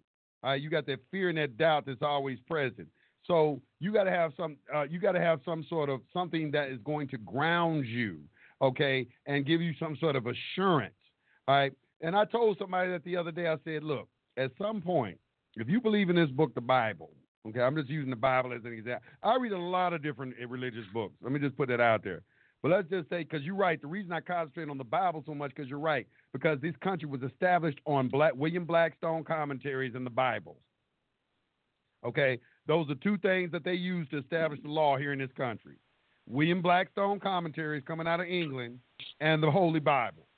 Okay, so And you're the right. Holy Bible. They base a lot of the, and the Holy Bible. So a lot of the laws come out of the Bible. So it's a Christian country. They're not using Sharia law or anything over here in the United States. I understand you're a Muslim, but that's not what they're using here. Okay, all right. So you got to identify where exactly. you're at where you're at. Okay, so where we're at and everything is with that, and you're right. So I'm reading this book, and in this book, at some point, it makes certain statements. Like, and I read in the Catholic Bible, they have the Sirach. God said, Show me a time when I've let you down. Okay, well, at some point, you're going to have to put that to the test. At some point, you're going to have to put your religious beliefs to the test. If God, if God says, if I'm with you, who can be against you? At some point, you're going to have to put that to the test. Because They're there's a verse in the as there's a verse in Solomon. It's Solomon chapter two. It's called the Book of Solomon. It's called the Wisdom of Solomon, I think. Wisdom of Solomon. And it's chapter two. And it talks about these devils. It talks about how they get down. Okay, and I'm gonna, I'm read it to you. It says, This is man, this is so beautiful because it talks about how they looking at you. Okay. And it's and I'm gonna read this to you. It says, Ungodly said, reasoning with themselves, but not aright. Our life is short and tedious, and in death of a man there is no remedy. Neither was there any man known to have returned from the grave. For we are born at all adventure, and we shall be hereafter as though we had never been. For the breath is in our nostrils is a smoke, and a little spark in the moving of our heart. Which being extinguished, our body shall turn into ashes, and our spirit shall vanish as the soft air. And what they're saying right here is, you know, look, we don't have no proof that what happens after life. Ain't nobody came back from the dead. Tell us that this this great afterlife that y'all talking about. We have this spirit of adventure. I should basically be able to do whatever I want, when I want, how I want, while I'm alive, and enjoy life while I'm here. And it's because afterwards I'm gonna be forgotten. But I'm gonna go down here. I'm gonna skip down to number ten where it says, it says, Let us oppress the poor righteous man, let us not spare the widow, nor reverence the ancient gray hairs of the age. but let our strength be the law of justice. And you see that in uh, in the protocols of the learned elders of Zion, where those Zion is said to us, might is right. The law is whoever have the most power, most guns. Okay?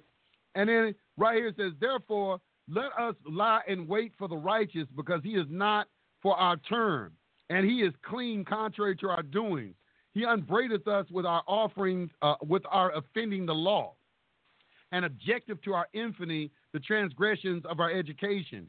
He professeth to have the knowledge of God, and he calleth himself the child of the Lord, which means you're a child of the law. You follow the law. Okay, that's why I use Lord and God in different contexts. Okay, you follow the law. He says, He was made to reprove our thoughts. He is grievous unto us, even to behold. That's what the haters be. When you start talking like this, they get pissed off. They start coming out the woodworks and shit like that because you're attacking they they you their guilt, all right? Because they know who they are and what they do, and they're offended by you when you speak truth and everything. They get offended by it. They're offended by it. Okay, it goes on. They but always they always like get offended by it. They get offended by it. He says, For his life is not like other men's, his ways are the other's fashion. He says, We are esteemed of him uh, as counterfeits. In other words, I'm looking at them as fake. Y'all not real. He, he abstaineth from our ways and from our filthiness. He, he, he pronounces the end of the just to be blessed and maketh his boast that God is his father. Now, here it is right here. Let us see if his words be true, and let us prove what shall happen in the end of him. For if the just man be the Son of God, he will help him and deliver him from the hands of his enemies.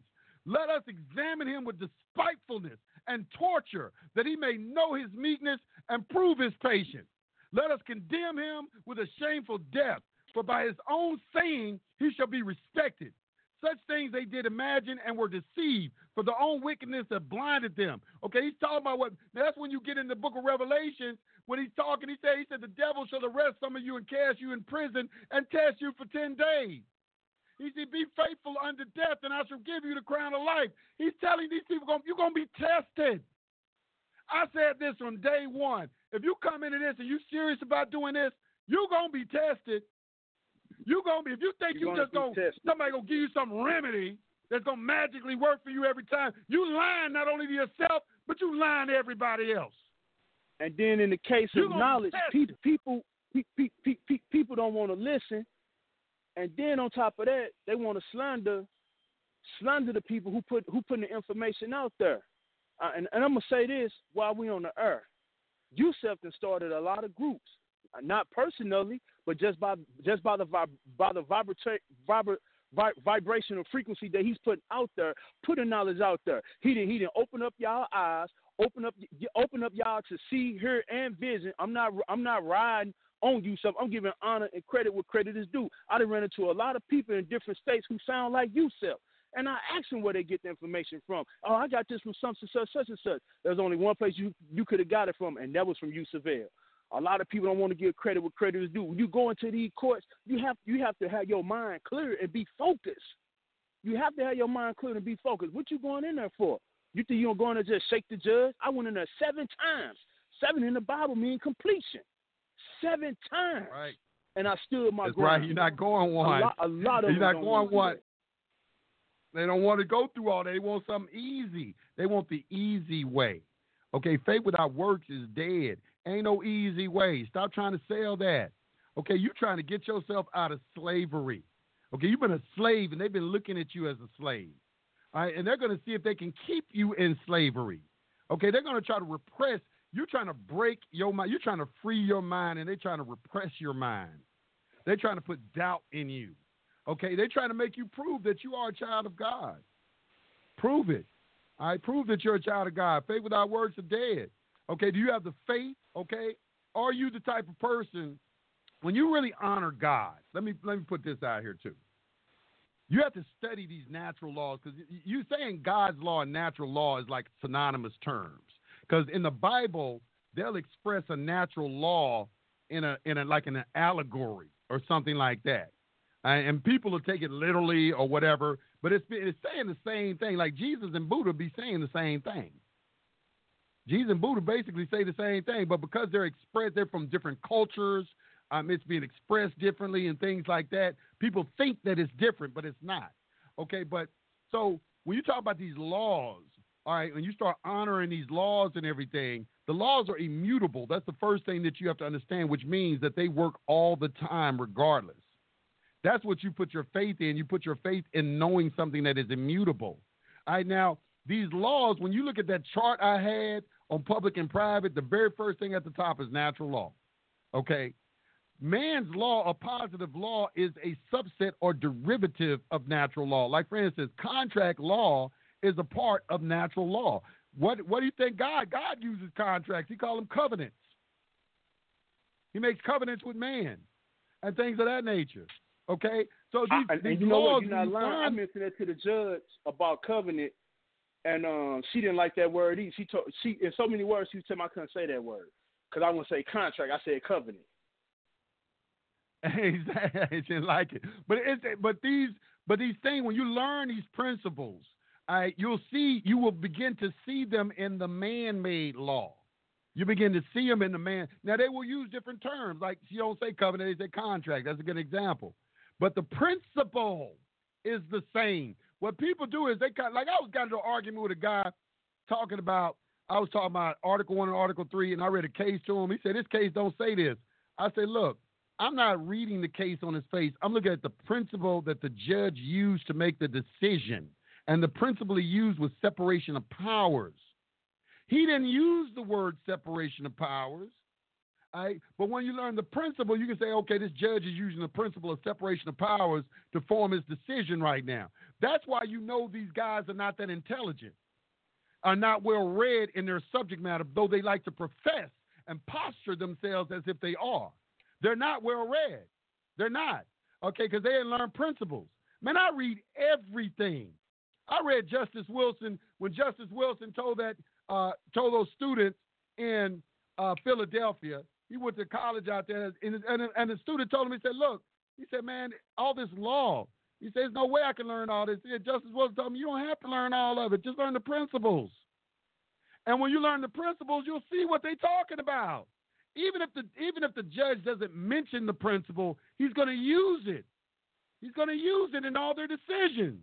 That's why it's important for you to use the principle. When you learn the principle, you'll see what I'm talking about.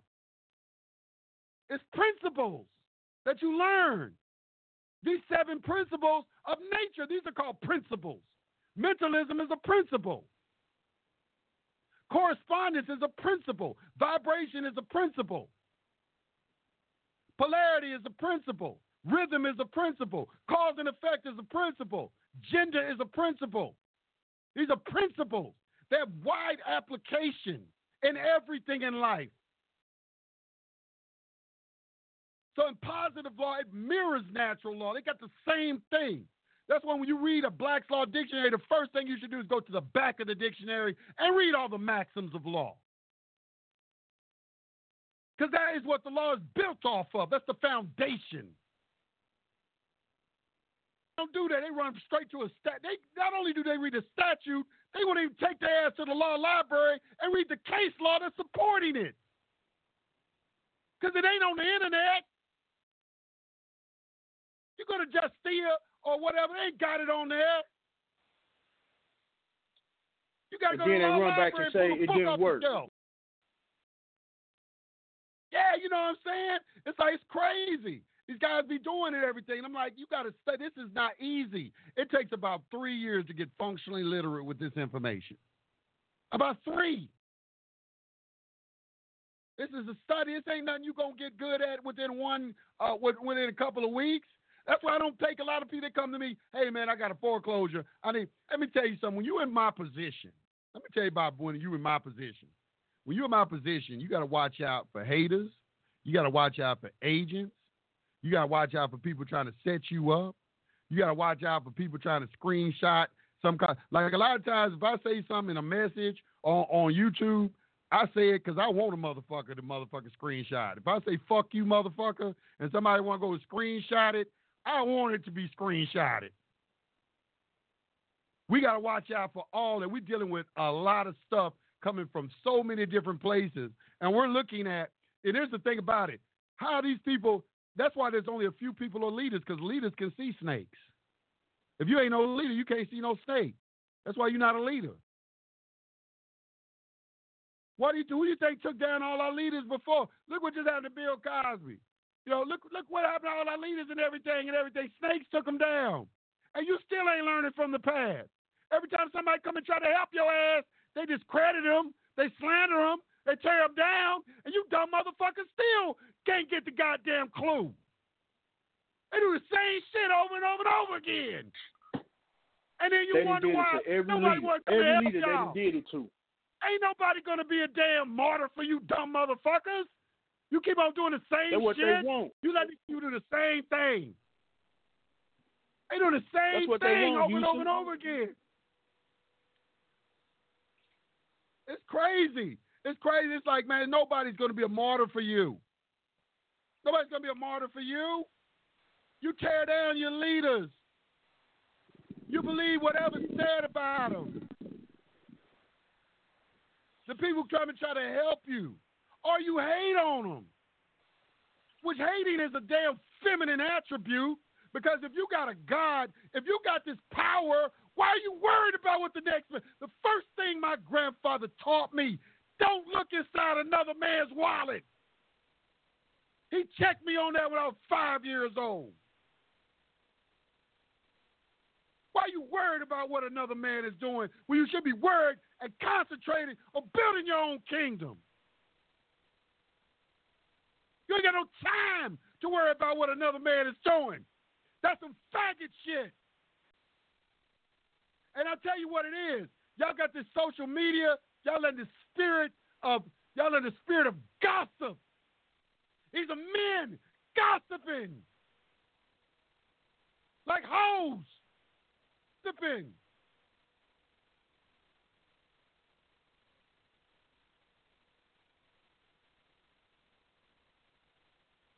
Gossip. That, that's a spirit that has taken over. That's because you've been raised by women. You've been raised by women. You've been around women gossiping, and you done adopted they you done adopted this from them. You're walking around engaging in these activities as if this shit is natural for a man.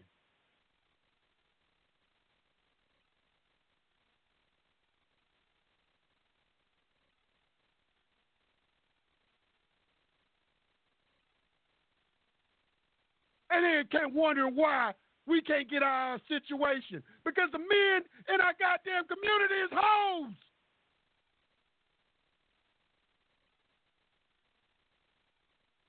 I would go on battlefield with none of them. You know, you wouldn't be doing none of this if we was living in a time where to be a man to get some pussy, you had to go out on that battlefield and put your life on the line with a sword and go to hand-to-hand combat with somebody. If you want to try to have some estate for yourself, you think you would be doing all this bullshit you're doing right now? You would be having time because you'd be training. You'd be getting your body and mind together because you wouldn't have time to do all this shit you're doing because your life depended on you being sharp and fit. But it ain't right now because you get to play, sit up and play PlayStation all fucking day and get on motherfucking YouTube and troll around and talk shit. Which you just by you engaging in that activity let me know you ain't got nothing going on in your life because you don't see me doing that. I don't even have time to troll on other people's videos. I ain't got time to. You know I don't problem have is, time. Yusef? You know, you know what Go the ahead. problem is? We, we we don't have no more book readers. We got YouTube watchers. We got all these people who got YouTube degrees. I ask, they ask me what books I read. I tell them they they laugh at me. I, I I send books out to people free. I got a terabyte of information. I, I've been collecting information ever since I've been listening to Yusef El. They don't have time to read a book. They said, "Man, how you how you read a book? Man, you gonna read this book? Yeah, I read books." And and and that's another thing too that I learned from you when I was dealing with my court case. I wrote my court case out, white paper, blue ink. They like, you gonna write Yep. the whole thing out? Yeah. They said you you can have my girl type it. No, I'm gonna write it out. I wrote it out, and then at the end, of, at the bottom of the letter, on the left on when I wrote them out on the left hand corner, I always wrote on my um paperwork, "This is my hand and seal," because your your signature is money. That blue ink means something, but don't nobody want to read What- no book. You think they're gonna read Forty Laws of Power or, or read Behold a Pale Horse or, or, or go or go and read um Creditors in Their Bond? They don't read no book. And you They gonna pay somebody to you know what? they gonna they, they And let me say this. Let me say this to you, brother. You're right. That's why I started doing the audio books because I it came a point where I said, I wonder do these people not believe that I actually read this stuff. You know, I really I really started wondering that. So I said, you know what I'm gonna do? I'm gonna read it. I'm gonna read it for them and make an audio out of it, and then narrate it and do all kind of stuff just to show you. Because now here's the thing too, brother. I'm gonna tell you this. Some people can't read. You got to understand. This is what you got to understand. I tutored uh, freshman college. These are these are kids who graduated. Okay, they got they they got their high school diplomas. Okay, these people are writing papers in college exactly the same way that they text and that they write their comments on YouTube. No periods, improper grammar, all all all the same kind of stuff. Listen, I'm I'm, I'm telling you what I know. They have dumbed us down. I'm going to just be brutally honest. They have dumbed us down.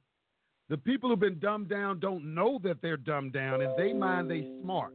In they mind, they smart because they're probably the smartest person in their little circle of friends. But you put them in another circle, you're dumb as a goddamn box of rocks. You're just smart in your little circle of friends, all right? So in their mind, they smart and uh, they got all this intelligence or whatever, but they ain't realizing how much they've been dumbed down. I even had to admit it to myself. When I first got into this and I started studying how I had let myself slip not by not reading a lot, how much I didn't know. I really considered myself prior to coming into this as an intelligent guy and real smart. But when I got into this, I'm like, God, it is so much I don't know. So the first thing is you got to humble yourself. And then I had to get into the habit of reading. Okay, but you're right. People don't want to read. So we do it now. You're going to have to get to the point where you got to accept that. They're not going to read. So we got to make some audio books. I had to make the audio book say, listen, and some people can't read. And then some people can read but don't know how to read. They don't know grammar. You know, like with that Minnesota Rule 220. Them dudes was reading that. I'm like, what do y'all read? Y'all guys can't read. Yeah, you reading the words, but you don't understand the grammar.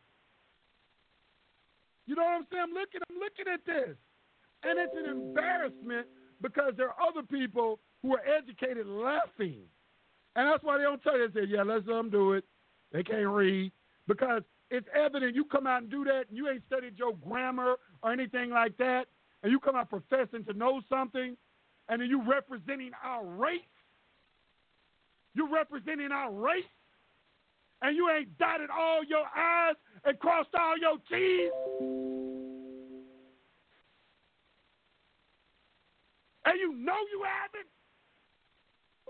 You know you haven't. Then if you ain't done that, be quiet. Because you're going to get embarrassed in the end.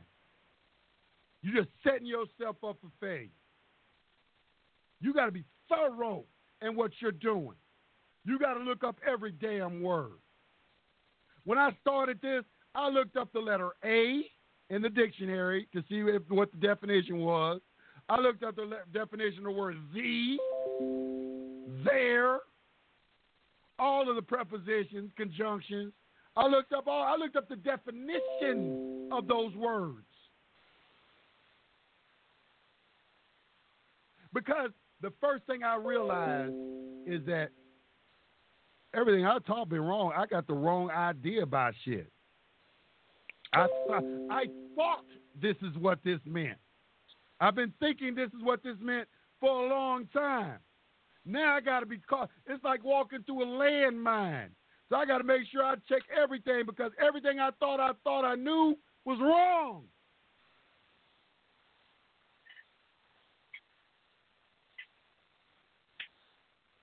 I'm gonna say this, Yusef. When you want to go when they always have something to do, it's always under pressure. It's always under under some type of chaotic form or I have to get this done or this is happening. You have to calm yourself down. The all is mind, the mind is mental.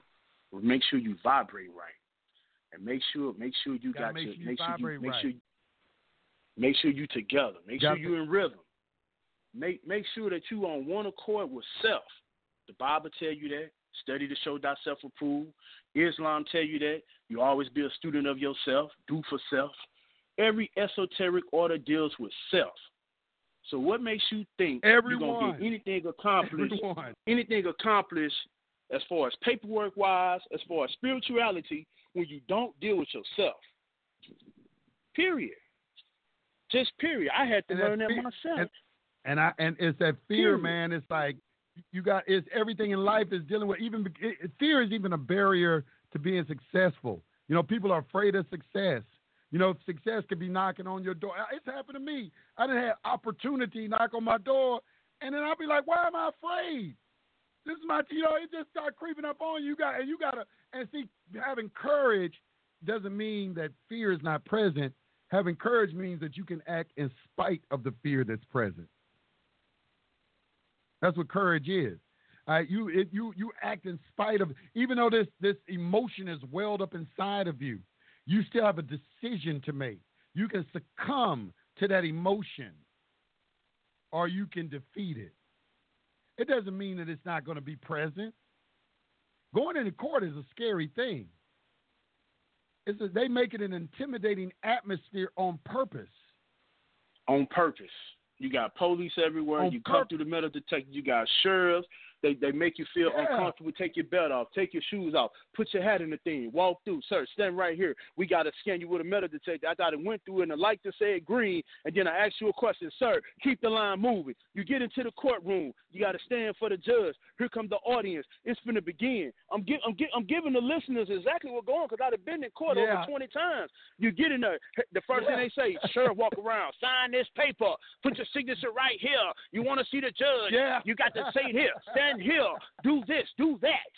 Then you say something wrong against the judge. They pull you to the side and tell you, this the judge. You got to do what she tell you to do. Or, or they'll come out, oh, this this the famous one. And I heard you quote this too. And I had a um I had a um I had a solicitor tell another guy this in court when, when I was in court. He said, "Yeah, man, it's just the best we can do, man." He said, "Say the judge ain't feeling too good today," and then and, and then make it so bad. I'm not being disrespectful. I'm not being disrespectful. Then the heifer come out and smiling. How the hell is she have, having a bad day? Is she coming out smiling? If I'm having a bad day, I'm a judge. I'm gonna walk out. I'm gonna, I'm gonna throw the gavel on the on the table, and then I'm gonna say, "Let's get let's proceed." And that's another thing, man. They, they, and, and then you you putting out information. Some people say you're a guru. That's cool. That's fine. Whatever people label you as. And that was another thing you were saying too about being a martyr. I experienced that too. You put out so much information, people blowing your phone up. It's it's it's, it's like it's like you get them a piece of the puzzle, and then they can't think for themselves. Then and and, and, and then they get into they fall into that Christian. They fall back into that Christian mentality. Because when you can't think for yourself in Christian, you got to pray. You got to call on Jesus. But then when you when you that's why it's important. You can't snatch too much from people because then you got to replace it with something. Because once you snatch that snatch that particular energy away from them, you got to replace it with something. Or they gonna keep calling your phone, or they gonna keep hating. But they gotta have the whole And- thing. and the the whole thing- thing with my court case was my mind. It's your mind, and, and, people, and you know what? And those concepts are hard for people to grasp because, you know, when you when you talk about being respon it's responsibility is is the key. In, in other words, being a god or a goddess requires you to be responsible. Until a person accepts the fact that their mind is what is in control of everything, a lot of people don't want to accept that. They think that it's some outside force that has some sort of um, uh, control over the situation. See, that's the thing. That's the concept. It's, it's about a concept. Okay, some people have this concept that there's an invisible man up in the clouds that they have to petition over and over and over again, and he arbitrarily and capriciously decides on whose uh, prayers he's going to answer. When I prefer, it's like the deists. Okay, like they say the founding fathers were deists, which in my opinion is a good thing because they were Masons, and they're absolutely correct. The thing is, is that no, they said God already made the laws, okay, and you either obey the laws or you don't, and cause and effect will decide on whether or not your law, uh, your petition gets answered. All right, that's basically what they're saying. They're saying is, look, there is a law of mentalism. Okay, you obey the law. Okay, it ain't, it ain't, and so Jesus, he understood that. Okay, y'all don't understand what I'm saying. So since you don't understand, I'm gonna tell you, I'm gonna be the example for you. Pray ye this way, our Father who art in heaven. He started telling you what to do because he understood. He's like, like these people ain't gonna understand what you're saying. So we got to tell them, give them something. And Muhammad did the same thing. He said, pray seven times a day. And he reduced it to five. It got reduced to five times a day. And a lot of them don't know that. Ask, ask a Muslim that. Right. Ask a Muslim, ask a Muslim that, Yusef. Ask them that. I bet you they didn't know that. I bet you they didn't know that. You know what I'm saying? So it's the thing, you know, he's like he's getting your mind right. He's making you do repetition because he's your leader. And he understands that you don't understand everything I'm telling you. I know you don't. So I'm just, and some people have enough faith. They say, well, look, I don't understand what you're saying, but I believe in you, and I'm just going to do what you say. You just got those kind of people out there. And when you are a leader, you got to understand that being a leader is a huge responsibility because you're dealing with so many different personalities, so many different levels of intellect. And you got to try to appease everybody. And you're trying to be a teacher. You know, you're trying to see, let, let me teach you. Because if I give you something, you'll eat for one day. But if I teach you how to fish, you can eat for the rest of your life. But if I just give you something, you're going to keep on coming back.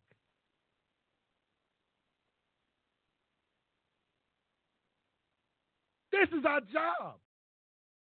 And I do it full time. I do it full time. And I'm trying to come up with creative ways, videos. You don't see everything I'm doing? Have you been to my YouTube page? They just took down my video, the, Do You Understand the Private Side? And I think some Jews did it because I was going in on these Jews. And I'm asking YouTube, what did I do in that video? That they said I said something offensive in the video or I'm inciting something. I'm gonna put the video up on my on my goddamn SBC University website. I want y'all to watch it. Y'all tell me what did I say on that video? That video is one of the most spiritual videos I put up. It's the only video on there that I'm being objective. I'm not taking sides, and I'm telling you the truth. And they snatched it down and gave me a flag and issued me a very serious warning. And won't tell me why. Won't tell me why. I'm asking them, what did I do? What did I do? We in a war. And you know what? They're going to make the person telling you the truth, they're going to make them look bad. They're going to do, oh, are you crazy? As I'm battling these people, they say, y'all sovereign citizens are crazy. You're crazy. You're crazy. You don't want to be citizen. Then they make up shit. You don't want to live in this country. motherfucker. I ain't never said I didn't want to live in this country. I didn't say I didn't want to be a American citizen. I, said, I don't want to be this U.S. citizen. You know what I'm talking about. I don't want to be in this corporation. I don't want to be a surety for your debt. I don't want to be your debt slave. You know what I'm talking about. Stop acting like you don't know what I'm talking about. But I know you don't know what I'm talking about. They can make me look crazy. Because you don't know. And if you don't think they ain't got agents, and I'm talking, let me tell you, this, was to shock you. Okay? It ain't about the fact they got agents. They got agents, black agents. People out your own race have sold you out. That you want to accept that. White, black, whatever. It's people in your own race has sold you out. You know they got agents. You And remember the movie. Matrix? Remember, remember the movie Matrix when he said there are people who will fight to keep this very system in place. Morpheus trying to free your and mind, that's what shocked. but you got That's something and, else and that then, shocked and- me. and then, then you got the snake. Then you got the snake who was trying to say, "I just want to go back and eat a juicy steak." He wanted some meat. he didn't want spirituality. He didn't want freedom. He wanted some meat. You and want that's what they and that's what they giving to us. That's what they're giving to our mind Okay. right now. Eat the meat. Eat the meat. Eat the meat. Hey he man, hey, look, freedom. hey he man, wanted my, meat. Hey, hey, y'all. Let me let me tell you real quick. The stream is about to go down. If you want to keep listening, if you're on the internet listening, you're gonna have to call in. Okay, the call in number is 424-222-5250. You got about 30 seconds to call in, uh, or it's gonna cut off. But if you want to come back and listen to the recording, you go to uh, blogtalkradio.com forward slash high frequency, and you can listen to this recording. Okay. Hey, brother, let me take a few more calls, man. I got some Peace and love, queue. man. Peace and, And, greetings, man. Hey Peace man, I and love. appreciate the call, brother. I appreciate your energy. I appreciate the call. Peace, God. Peace, God. Peace. All right, let me go to 706 4200. You're on the line. What's on your mind? You're on high frequency radio. Oh, hi, Yusef. Hey, how you doing? Oh, it's not, boy, the women come on, boy, they just uh, soothe the savage beast, boy. Hi, Yusef. Hey. What's going on? How you doing? Nothing much. But I'm doing good. How are you? I'm doing all right. I'm doing fine. How you doing, That's sis? good. What you got for me? Well, I just want to let everybody know that um I do agree with you about everything is spiritual because like when I went to court about my kids and stuff, they I had a person that was a district court, the district judge's uh, wife, I believe, because I didn't turn around, but I I remember she's really dark skinned, and she was like the only one directing everything that was going on, you know. And Uh-huh. what they did was they positioned my mom, my sister, and my dad in a circle around me as if to apply pressure. and the whole time they were telling me, "Be quiet, be quiet, just let them talk, don't say anything." Because when I got Yeah. there, I was, I was, yeah, and so I literally had to say, well, "Y'all please leave me alone, be quiet," you know. Because when I see what I experienced when I first got there, none of the clerks would take any type of filings from me.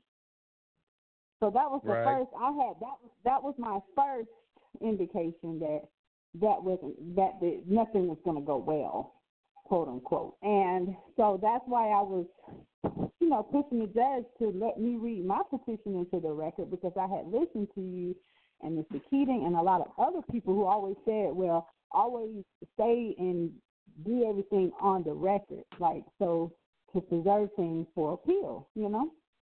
And so when um I got in there, you know, the whole purpose of the proceeding was to um not allow me to speak or say anything. You know, they didn't want to hear anything. The judge was very nasty.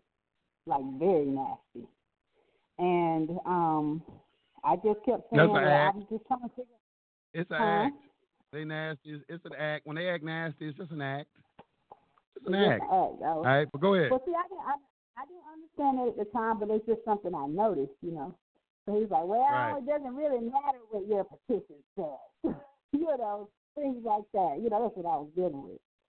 So I was like, well, okay, but the the fact is, I mean, you know, God gave me the right to my children, not the state. So, you know, I'm I'm sorry if you don't like the fact that I homeschool, but that's my problem.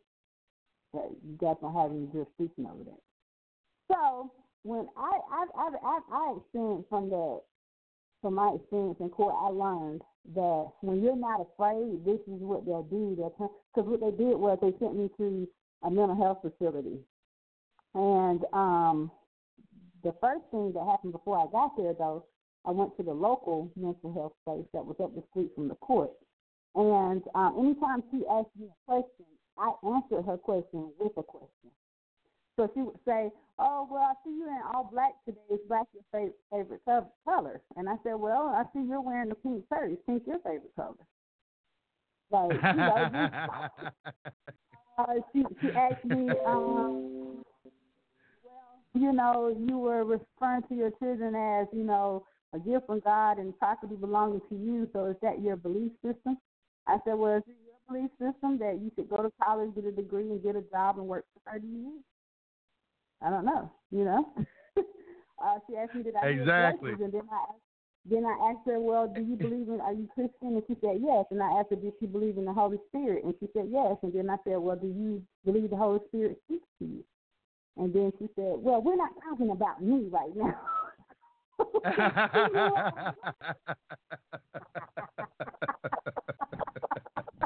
I never forget the sheriff that was sitting there who was escorting me. He was just dying laughing. And when we walked out there, he said, "You, you, you did so well. I never seen anybody stand up like this. You know, you did a very good job." And he just thought the whole thing was hilarious. So at the end of the session, the probate judge. Now, this is what people I want people to understand. You have to ask yourself, why is the probate judge involved in a child exactly. Like, what is his interest? You know, what, why, why, why is he involved? Okay, that's the first thing. I want people Right. to remember that as I'm telling my story. So the probate judge called down to the mental health place that they sent me to that was up the street from the courthouse, and um, he asked the doctor. The doctor was actually trying to tell him, "Well, look, I don't see why you guys even sent her here. I don't. What do you guys want us to do? Because we're not getting anything." And she meant by that because every time she asked me something, well, I would answer her with a question, so she wasn't getting anything that she could use against me, you know. And so he said, "Well, I just need you to sign a petition that you know just say she's a threat to herself and others because you know I I think she needs to be evaluated." And then the doctor told her, "No, I'm not doing that." And so what he did, the three sheriffs that were sitting there, he turned around and he asked them to sign it, and one of them, which was, you know, he's a skin folk, you know, the other two people were white. But he actually got on the phone and told him, he said, Look, I don't care what you guys do do to me, but I didn't get hired hired to tell lies on people and do this type of stuff now. So he couldn't get anybody to sign and say that I was crazy. So what he did was he said, Well, I'll find somebody.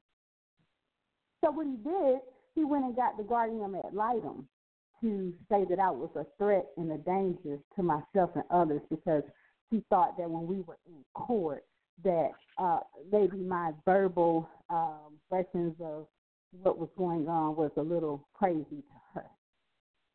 So, um, looking back, I told the story to say um, that first people understand that, that probate down there, that their estates are being probated. So anytime you know you got any type of court case, it's really a probate issue, and not really Yep. you know a district court or a circuit court issue. No, it's no. They're they have said. I really do believe because of my experience, you know, that these people really think that we're incompetent. And so even if They you do go think in you're there- incompetent. They do. Right. They- They really a lot do. of times, even the mental evaluations, you assuming that they giving you a mental evaluation because they think you're crazy. No, it could be uh, to see if you are the per- type of person. If you find out the truth, are you gonna start blowing up buildings? Because you got to remember, you know, Timothy McVeigh and all them guys blew up buildings, trying to kill people, so they think everybody is is, is dangerous. Um, you know, it's just it could be a, any number. It could be any number of reasons why they're giving you a mental evaluation. It's not necessarily, and you know, for, for me, it's an insult in my intelligence for somebody to try to assess my mental state. Uh, you know, that's I think that's the insulting part of it because it's insulting. You know, but it's like you know, because really, if you actively participate in it, it's almost like you're saying, yeah, there may be something wrong with me. You know, I need to uh, prove something to you. And it's like, but the thing is that like they're com- they're coming from some sort of position. Um, they do. They remember at the beginning. I don't know if you listen to the beginning of this show. They operate off of these principles, and they really don't think the way we think. You're um you're Yeah. dealing with a group of people. Uh, they they have a different thought process, and the people that they deal with every day have different thought processes than we have. We we are looked at as people who are incompetent. You know, we're, we're not competent in this information. Right, right, right, right. And that's why I said I called him to share my story because you, you know, I heard, heard you guys talking about how you got to be willing to show that you're a child of God. You can't care. See, I didn't care, so they, they, I feel like they stooped to the lowest that they could stoop. Is doing that to me, knowing just making up a lie, you know, just to send me somewhere because they couldn't get any fear out of me because I didn't care because I knew I know that I'm born free. I know that my children are a gift from God and that the Satan is giving me my children. So that's how you don't they don't have jurisdiction for all the people who are dealing with child care cases. I mean the law grants you the the right to your children. So that is a private right. That's not anything that they can publicly administer. unless you're doing criminal things like molesting your children and sexually trafficking them and things of that sort. But if you're doing things that are just based on your religious beliefs that, hey, you know, kind of don't want my kids in the public school, kind of, kind of want to direct their, you know, uh, intellectual um, property this way, you know, to, to benefit our, you know, family and what we've got, what our goals are for ourselves, as long as we're not harming anyone, or the children, they don't have any jurisdiction, and they know this. Okay, so this is why I I shared the story because I heard you guys saying that well, you know, you got to be grounded in truth, you got to be able to that you're child of God, and you and you also got to be ready to be persecuted and crucified as a result of that when you do show it, because that's what happened to me. You know, when I got up there to the mental health facility, I didn't participate in any of their stuff. I played the piano and sat there and kind of wrote out the little seven days because what can you do? You can't do anything about someone who comes and kidnaps you and takes you off somewhere. What are you going to do? You know? So it's like a lot of people see, getting in cigarettes and to understand that you got to be, like you guys were saying, you just got to be mentally strong and spiritually strong. It's like it's like a FBI agent told me one time. I was um, having a discussion with this FBI agent, and um, mm-hmm. telling her I said, you know, I was talking about you know slavery I said, y'all putting people in slavery. I was like telling her, and she said, slavery is a mental condition. We look at it as a mental condition. She told me that. And then I had to agree with wow. that because it, it is, yeah, it's mental. That's why I began talking about are you free? Are you allowing, when you are a child of God, you have a certain disposition about yourself. You are, you're, you're not a follower. You know, you're not. You, really, it's about your ability to think for yourself.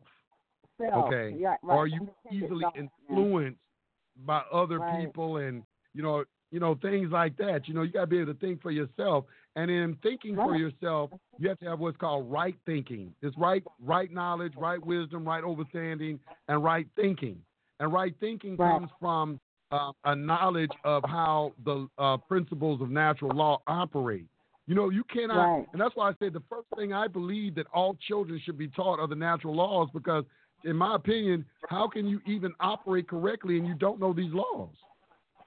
Yeah, how can right. you know? How can you know that you? How can you know that I got to think a certain way if I've never been taught the laws of the mind that you know whatever you think about you're gonna manifest? If I'm never taught that, then I I can't ever learn how to think right. Well, you're gonna have problems. You're gonna be like a train wreck, you know, around here. You know, you're gonna be exactly, solid, exactly thinking about things you shouldn't. Like I tell my husband all the time, like work, and I'm gonna say this, and I hope, especially to everyone that's listening, um, please recognize that worrying and fear is is a form of habitual behavior that's taught to you, kind of like by your parents. It is. Parents. So you have to be careful, and you have to stop and say, wait a minute now. You know, you, things are learned behavior. So if you want to be the, the type of person who walks in truth and faith and, and things of that sort, you have got to learn to conquer fear and worrying, doubt, and things of that sort because those are you, forms of conditioning and programming that I, you can't even you can't even do none of these processes. You go back and listen to my old shows, my old shows when I first started this was talking about fear. Fear is a choice, and somebody even made a song on uh, one of my open my open my open forum Friday song. Is fear is a decision, all right? Because they, right. they they took that off. Fear is a decision. You're making a decision. You're right. It's a habitual thought. You're deciding to be afraid. You're deciding right. to be doubtful. These are things you are deciding to do, and you got to understand in that decision lies a certain effect that's uh-huh. going to permeate throughout your entire life. Got to understand That's that. Right. And, and that really helped me with dealing with having my children taken from my home and things of that sort. Because that's like the worst thing you could ever do to a mother who, you know, has put all, you know, put the, her whole life on, you know, hold just to make sure that kids. Well, what happened with what happened with your children? Well, they're still gone. Um, we found out that in our county, and people maybe want to do this. Um, we found out in our county that our actual district court judge is actually sitting on a council that partners with CSR, and that's a violation of the separation of powers. So now we're um, in the federal court um, for a 1940, um, what do you call it, 1942, and um, we're getting ready to find a, file a habeas because we, we Let me ask you a question because you're fading in now. Did do you see the significance of understanding separation of powers? Yes, yes, sir. Because uh, when this first happened, which was about three years ago, and you're right about you need to be in this about three years before you understand everything. Because now we're starting to understand everything. Um, if you don't understand that um, one one one branch of the government of the other, in order to keep down tyranny, you're not going to understand what they're doing and how they're doing it. Because you don't understand. Exactly. If you have, a, if you have an executive agency over here like DHR, you can't go appoint um, a judicial officer like a district court judge as the chairman of the Children's Policy Council and make him the chairman, but then he's going to come over and hot and sit on your case and hear that same case that DHR is going to bring, which is an adversarial proceeding. He can't do that. And in Alabama, that's a violation of the separation of powers under our Constitution that says that, number one, he can't hold two offices either, and they do that a lot. You can't be a judicial office. You can't hold an office in the judicial branch and then turn around and hold it in the executive branch. You can't do that. And that's what John Jay. If y'all get on the internet, that's when they were forming the Constitution. When when they decided, because see what it is is they they're not ex- they're not exercising a judicial function. They're exercising an administrative function. Exactly. Okay. Yes, sir. Yes, sir. Right. Yes, sir. And that's how we write things up. We don't call him a judge in our paperwork. We actually say the CPC chairman. So you don't want to refer to him as a judge because that's not a judicial. That's not a judicial function that he performed that day when he wrote that order out of that office and he didn't have standing to. That wasn't a judicial function. And- that and- was an executive function. Yeah. So and then for them to exercise some sort of so for them to exercise some sort of administration function over you, then you have to have some sort of status, like you some sort of property or something. And that's what you know. That's what everybody's talking about. Like, hey man, how you subjecting me to this? You know, you I'm I'm like I'm some sort of piece of property or something that you can do what you want to do. You're administering Right. a property Right. in some kind of way, Right. and that is what I'm trying to wake people up and make them understand. Yeah, I tell my husband all the time, and you were a big part of our growth now through this process because you, almost everything that we listen to, we hear you say, you're always saying, you need to understand the separation of powers. Like, why is he always going on about that? You know, and then now it's like, oh my God, you're so right. Because if you do not investigate and make sure that whoever you're going to go before as a judge or whatever, like who's going to hear over your case, you better make sure he's not sitting over on a council somewhere with that same executive branch that's bringing you in there. See, do not know because they don't do their own research and they don't understand the separation of powers. So you can't even really bring a habeas, really, because you're going to be thinking it's a state action when it's not. Because with the- Exactly, and you know what? I'm glad somebody come out. Is separation of powers is such the biggest issue, and they also Yeah. do, do you see also how much the people, the citizens in America, don't understand? Like they think the president is some sort of king or something. It's like people in this country, Well- man, they they they they they like dumb down like crazy. I mean, it's so much stuff we don't even know about our own government. And that is something when you go back and watch Schoolhouse Rock. When I I knew about separation of powers from a little boy, I've always known about it. They didn't teach me about it from this because when we were young, we used to watch Schoolhouse Rock. They would talk about it all the time on Schoolhouse Rock. Okay. But this generation right here, they don't know about uh, separation of powers. Like, look, you know, these uh, the Congress under Article One, Section Eight, Clause Nine, they can create tribunals inferior to the Supreme Court. But though in those tribunals, they can only exercise functions that have been delegated under Article One. They can't art, uh, uh, use judicial functions. Okay, That's right. what confuses Correct. people. Okay, so yeah, they got a that's- court system, but it's not judicial; it's administrative. Right. It's administrative. That's right. And you won't know that, Yusef, unless you're getting in their statutes and their codes and reading what has the legislator legislature delegated to that particular agency. And in our case, we found out in Alabama, the Department of Children, you know, the legislature has not delegated them the authority to investigate things like homeschool and stuff like that. They only have power to file a petition when there's criminal stuff going on. And- we- we've got and- And you know why? I'm. You know why they get away with so much? Because people they get away with so much is because the ultimate authority is the Supreme Court.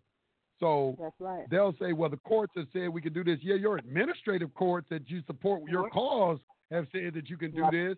But we have we have Right. to test the constitutionality of what you're doing. We got to take you to an Article Three court. But that but the Article Three court, because of the Ashwander rules, they're not going to hear it because they're going to give that that Article One branch an opportunity to give you a remedy first. Okay, they because they got to provide you a remedy first, and if they don't provide you a remedy, then you can go into Article Three. But it's called exhaustion of your administrative remedies. That's what they call it. They let you exhaust it over there first. Once you've exhausted all resources over there, then you can take it to Article Three court. That's how they got it set up. But see, I don't even like that because the thing about it is, wait a minute, hold on. As soon as I wake up and find out y'all been deceiving me about this shit, I should have immediate access to Article Three. But how they play you is, Mhm, I'm sorry. no, go ahead, yeah, go ahead, go ahead and say what you're gonna say. Go ahead. You're right because I was just telling my husband that it's so unfair now that we've been in about three years. We're understanding, like you said, how things go. That really is true. You need about three to four years to understand what happened to you, how things are set up, and how things operate. And the first thing that comes to my mind, and I found out all this deception and how DHR doesn't even have the delegation of authority to to file dependency action. That's number one. They're going in there straight up just making your child dependent. They don't even have delegation of authority from the legislature to file a dependency action. You see? They don't I'm trying to tell you. And, and so but the thing is, is they can do anything. That's what that senator was saying to uh um um uh that Supreme Court justice said, well, we can get away with. They can get away with it into anything. They can get away with anything unless you challenge it. That's how they operate. Until you challenge it, they can do anything until you challenge it. Until you challenge it. And I believe our case is one of a first impression because no one in Alabama has even challenged DHR's um, authority to file dependency action. Okay? Like, we Yeah, it may be. have any case a It may be a very well a first impression case because it. Yeah, it may very well may be because a lot of people don't challenge things, and that and that's why you got to try to. because they don't If only fifteen. Listen, if only Oh. fif- if only fifteen or twenty more percent of the people start challenging things, they shut down the system. That's right. That's right. That's right. It don't even take so, a lot. You know, what, what, it's only 15, 20 so, then this is what I was going to say about you saying, you know, we should have immediate action because that's where I am now. I actually feel like it's so unfair that I've got to go through all of this just to get my children back when she just went in there and made a dep- dependency petition that she didn't have authority and, you know, delegated authority to file, number one. And then number two was just offer information and belief, her beliefs, you know, about whatever she thought. Because I didn't let her in my house. And she and told her she didn't have a warrant, she'd go back where she come from. That's not fair. because it's just, you know, I know that I'm born free. And I, I, don't, I need anybody to teach me that it's just something I've always known that, you know, God is the reason why we're all here. And I think that's what I want everyone to understand. I don't care what court case you're in. Understand that you're here because God put us here. We're all a family. And no other man who puts their pants on and, and, and no other woman who puts her skirt on just like you do, you know, has any more authority over you than the next, than you do than God does. And so unless you're destroying someone's property and you're doing something to cause harm to someone, no one has any business sticking their nose into what you're doing, whether it's, you know, raising your children or whatnot or anything like that. You know, and when it comes to the speeding stuff, I don't agree with that. Like some people get this knowledge and they think that's just, you know, you know, a, token to just go do what they want to do and it's like you're endangering the public when you want to go seventy miles per hour in a thirty mile per hour um speeding zone. That's just irresponsible. You know, so it's just you know, that's where we are now. I feel like why should we have? And we've already exhausted all our state uh, remedies. They they just threw our case out, and when you're first bringing stuff up, and the state doesn't want to talk about it or put a ruling out, they'll do it like that and put it on a per curiam, um, where they can't cite the case or refer to it in any order. so you know that's Right. what we the state. And so what we did was now we are that's why we just went to the federal level, filed a 42, and now we're currently, as we speak, you know, we're sitting here working on our habeas corpus because our, our Right. is to file that because we've we've learned that too, and people read the statutes because when you go into the habeas corpus statute, a lot of people get things thrown out. I'm not saying they won't throw ours out because they just do what they want to do anyway. I've learned that. Just don't even expect them to do right. expect them to actually do wrong. you know, and but they um when you read your habeas corpus statute, it tells you that that that judge who you directed to like that, he doesn't have discretion whether to entertain that or not. They're not supposed to deny that outright. He has to. So when they don't do that, then you know we're looking to do like a a writ of error to the Supreme Court, maybe under Article Three. I don't know like how you feel about that, but I don't know if that's right because this is our first time doing stuff, so we're we're learning too. But um, that's kind of like how we're thinking to go to come at everything as far as getting our kids back. But long story short, what I was saying, the main reason why I called in was just to share with everyone the fact that you guys are telling the truth about you better have your spiritual armor of righteousness, truth, and love on when you're dealing with these people. These people are demons. They do whatever they want to in their court, whatever they feel like it. Um, that's what they do. They're, I don't even know if you really can say it's a court of justice, really, because we have a lot of separation. Oh, it's not a court of justice, and that's what uh, Judge Dale said in his documents, and that's what I said from day one. Last one, stay out of the courts. Stay out of the courts, man. Stay out of you. The first thing you want to do is stay out of these. Damn, if you start getting married, start getting the damn contract and everything with your marriage. Start doing as much as you can in your life. Put together a trust do all this stuff to stay out of these damn courts because they're administrative courts. They're not courts of law. They're not courts of law and justice. They're, and they, right. but see, that's what they're fronting like. You know, they're pretending like they are. and They're not. They're not. Yes, yes. Like, like for instance, like I said, if everybody was listening when I first heard told the story of what happened to me when I went to court, that really wasn't a judicial proceeding. you know, I didn't know no. that at the time, but a judicial proceeding. That's some sort of executive administrative type of meeting that they had. And I was just under the impression that it was one. Because because if I had known what I know now, I would have never went. They just would have had to just come to my house and get me. Because you don't want to waive uh, service of process and proper service because they didn't even do that right. They just came and threw it on my lawn like two days before the hearing, and when I got into the yeah, what's it called? It's called it's called it's called an order of Hastings. It's a deliberative assembly it's like an administrative assembly that they're taking you in front of and they're just making some decisions based off and see if you're competent. That's why they're giving them mental evaluations, you know, and everything because it's all administrative, all right? Because you're right. looked at as some sort of property. Mm-hmm. Uh-huh. Mm-hmm. And that's and when you yeah, you know that's what they're doing. That's what they're doing, and when you when you go in there and you do have confidence, and then they say, well, okay, we'll just make you crazy then. You see, this, these are these are the things that they're resorting to in order to even put more pressure on you, discourage you, and, and move you off your square, and make you put you in a state of doubt. And I just called and told one, don't fall for it. I don't care what they do to you.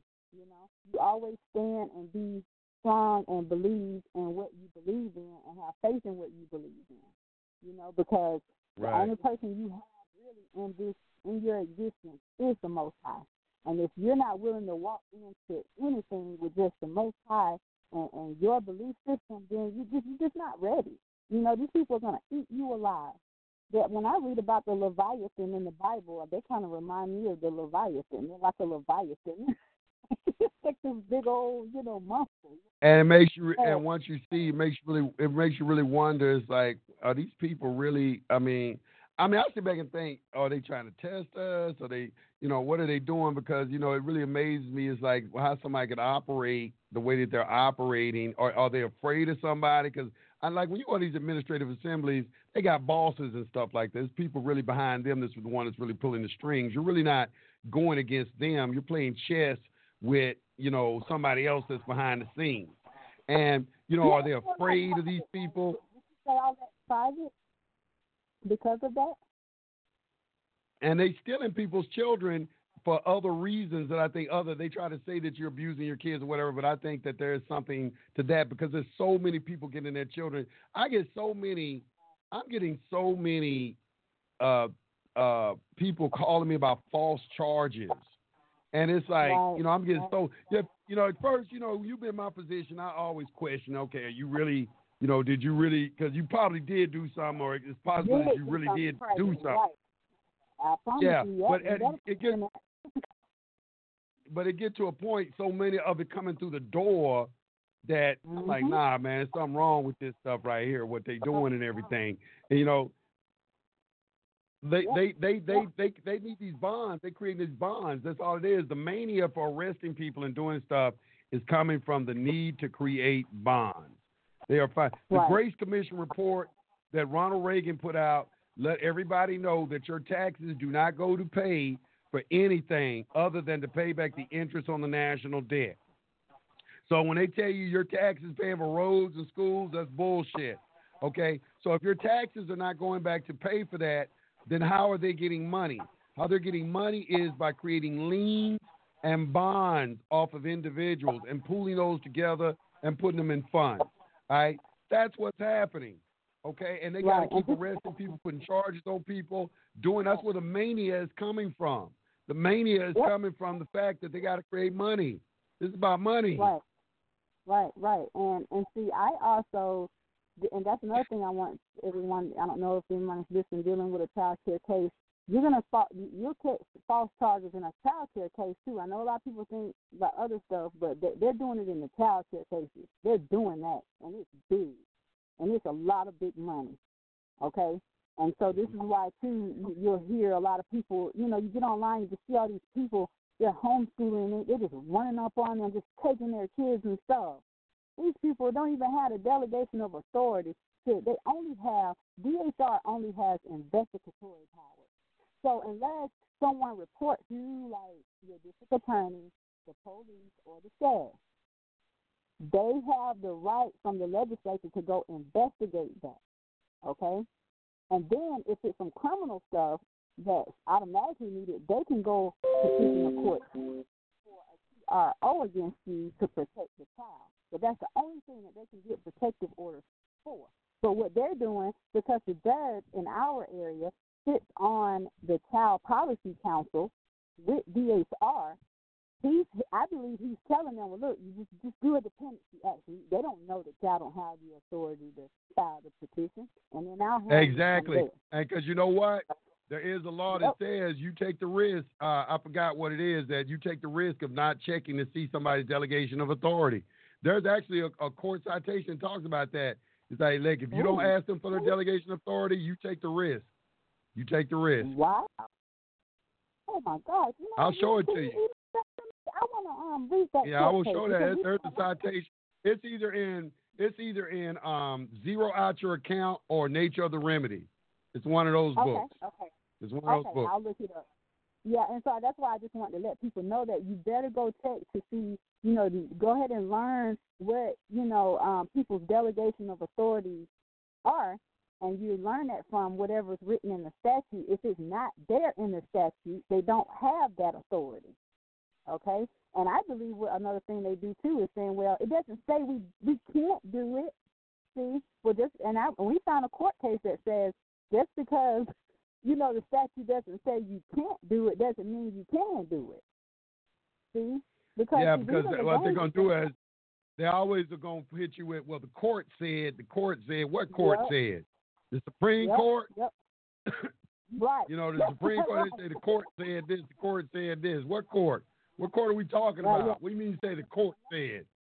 You know? Right, right.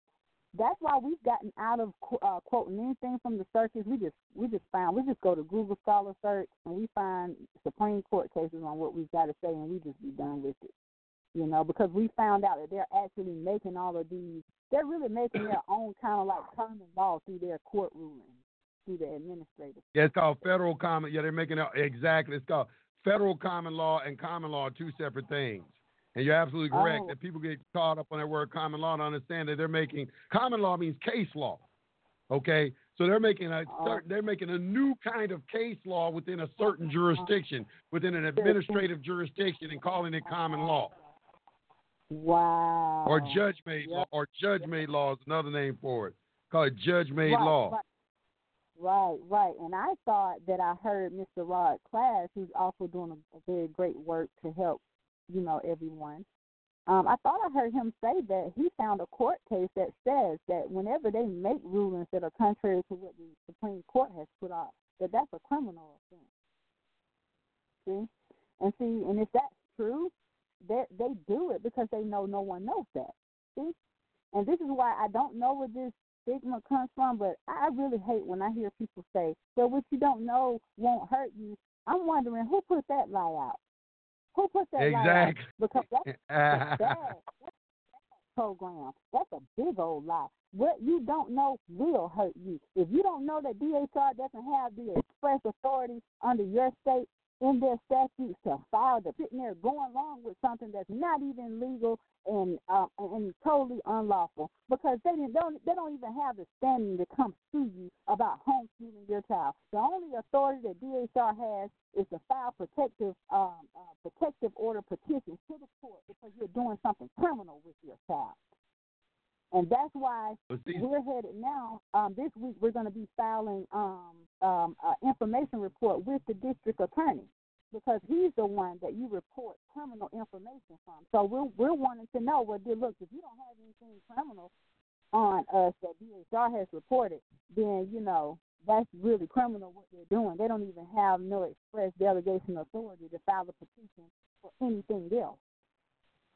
So well, the thing is like that, that, that, that, that the servants have become the masters. And like I heard a judge Right. say one time, I was in court, he said, it's a shame public servants got to tell private citizens what to do. And that just It- right there is their mindset. Yep. And it is a shame, and I don't blame them to a certain extent. And I mean, and I don't want people to get upset when I'm saying this. These people have my children, and I'm saying this. But this is what three years of intense study and reading case law and trying to understand separation of powers and things of that sort. I have come to understand that look, what you don't know will hurt you, and if you sit around and all you want to do is scroll on your book and Instagram, and you think that you don't need to be opening up your, your your state constitution and reading it to inform yourself about what your rights are and the difference between what public duties are and what and what public rights are and what private rights are. If you think that you don't have to have that understanding, I feel sorry for you. Because these people are gonna eat you alive because what you don't know They will gonna hurt eat you. They gonna And eat you your life, and they're also really good. They're gonna eat you alive. It- yes, sir. They go to show you the extent of your education too. Hey, sis, I gotta take the next call, but you, I, I'm so thankful. Um, it it just Okay, makes me feel like uh, my work is went for something, and not just to hear you talk, and just to, I can hear it in your voice that you understand it. I mean, wow. Yes, sir. And I'll keep you informed. And I'll tell you, like, if we have a good, you know, outcome with our situation, I'll I'll let you know what happened. I'll just shoot an email. Okay. You know? Yeah, I'm gonna be back on the air. I'm gonna be back on the air more now. Um, you know, I'm gonna, I'm getting back on the air, so you know, it's my this is my first day back. So you know, I'm gonna be back on every day. Start coming back on every day. Yeah, we were so excited when we, we said, "Oh, we law." Oh, yay! you know, so you know, we, we, I'm glad, I'm glad that you do these because it is spiritual. It is spiritual, Yusef. It is.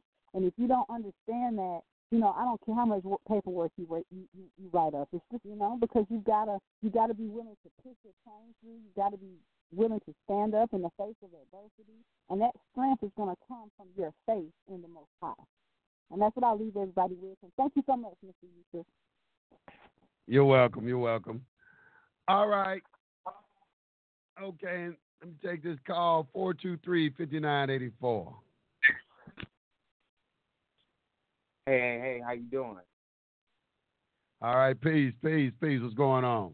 Doing pretty good. Hey, Yusef, man, I want to say, man, your show is on fire every single time you come on with Natural Law. And um, I've just been tuning in, listening, and I just want to reflect back and say, you know, I agree with um everything y'all been saying that you know we got to get back to natural law. You know, natural law is, is where it's at. I mean, I know commerce and and and um the public and private is good, like you say, but I'm with you, brother. We got to get back to natural law, and um, the moment we get right there, and our our body and our souls get in harmony and unison, that's the moment we can get anything that we wanted unlimited and bring it to it spiritually. You know, so hey, I'm definitely with you, Exactly. man. You on fire. Exactly. Yeah, and you know, it, it it is the ultimate law to learn. That's why I have to touch on it. It. It's a concept that has to be because of the indoctrination of religion um, that you know takes a little time to deep into the psyches of, of, of the majority of people. So we've got to talk about commerce and doing business and things like that. But at the end of the day, you're absolutely correct. It is the ultimate thing to know and learn and understand. Yes, yes, yes. To- totally agree, man. Um, I'm definitely um I'm here in um Chattanooga area, Chattanooga, Tennessee area, man, and you know I'm definitely um promoting the wellness, man, on the public and um private side, and even on the natural side. And I'm just you know I'm trying to ring people heads, man, and I'm trying to get people you know uh, acclimated and activated to um to this thing, man, and just try to inspire people to to want to do more and do great, you know. And all of it's coming from you and your foundation and what you're doing, man. That's why you got so many people that just you know um attacking you, attacking your podcast and your broadcast, man, because you know you actually influencing the world, man, from the foundation up with the right information, and that's what's important. I appreciate it, brother. I appreciate it. Hey, it's a lot of work. Sometimes it's good to hear some positive feedback. Sometimes because it's like ah, hey, but you know I have to remind myself, you know, um, they motivate me most of the time. A lot of time when people criticize me, it just makes me want to go harder. It made me want to go harder. right, you know right. what I'm saying? It, it, it made me go hard. I'm, I'm going to go hard on this cat. You know what I'm saying? So it's like, you know, that's all it does to me. Just made me go hard. You know, I'm going I'm to really go at you now. And, uh, you know, so that that's what it is. And, and sometimes I get a little tired, but um, it's nice to hear that you are having a positive effect on people. You know, that's good to hear. That's good to hear. Yes, yes, sir, yes, sir. So, yeah, man, I want to say, um, yeah, I'm definitely tuning in every time you come in and everything, and I'm definitely gonna be, um, you know, listening and you know keep doing business with you guys and everything. But um, hey, appreciate you, man, and appreciate everybody in your campus for doing everything. Hey, I'm out, man. All right, peace, guys, peace. All right, Peace. y'all. That's it. That's it for today for the Natural Laws Hour. I'll be back on tomorrow at 11 a.m. Monday, tomorrow. Make sure you tune in. I don't know what I'm going to talk about tomorrow. I'll probably think about something. I don't know. But that was a pretty good show today, though. You know, huh? Pretty good, pretty good, pretty good. I enjoyed this. But I'll be back. Peace to all the gods and goddesses. You've been listening to the hottest radio network on the planet. High frequency radio, y'all. Peace to God. Y'all have a wonderful Sunday afternoon.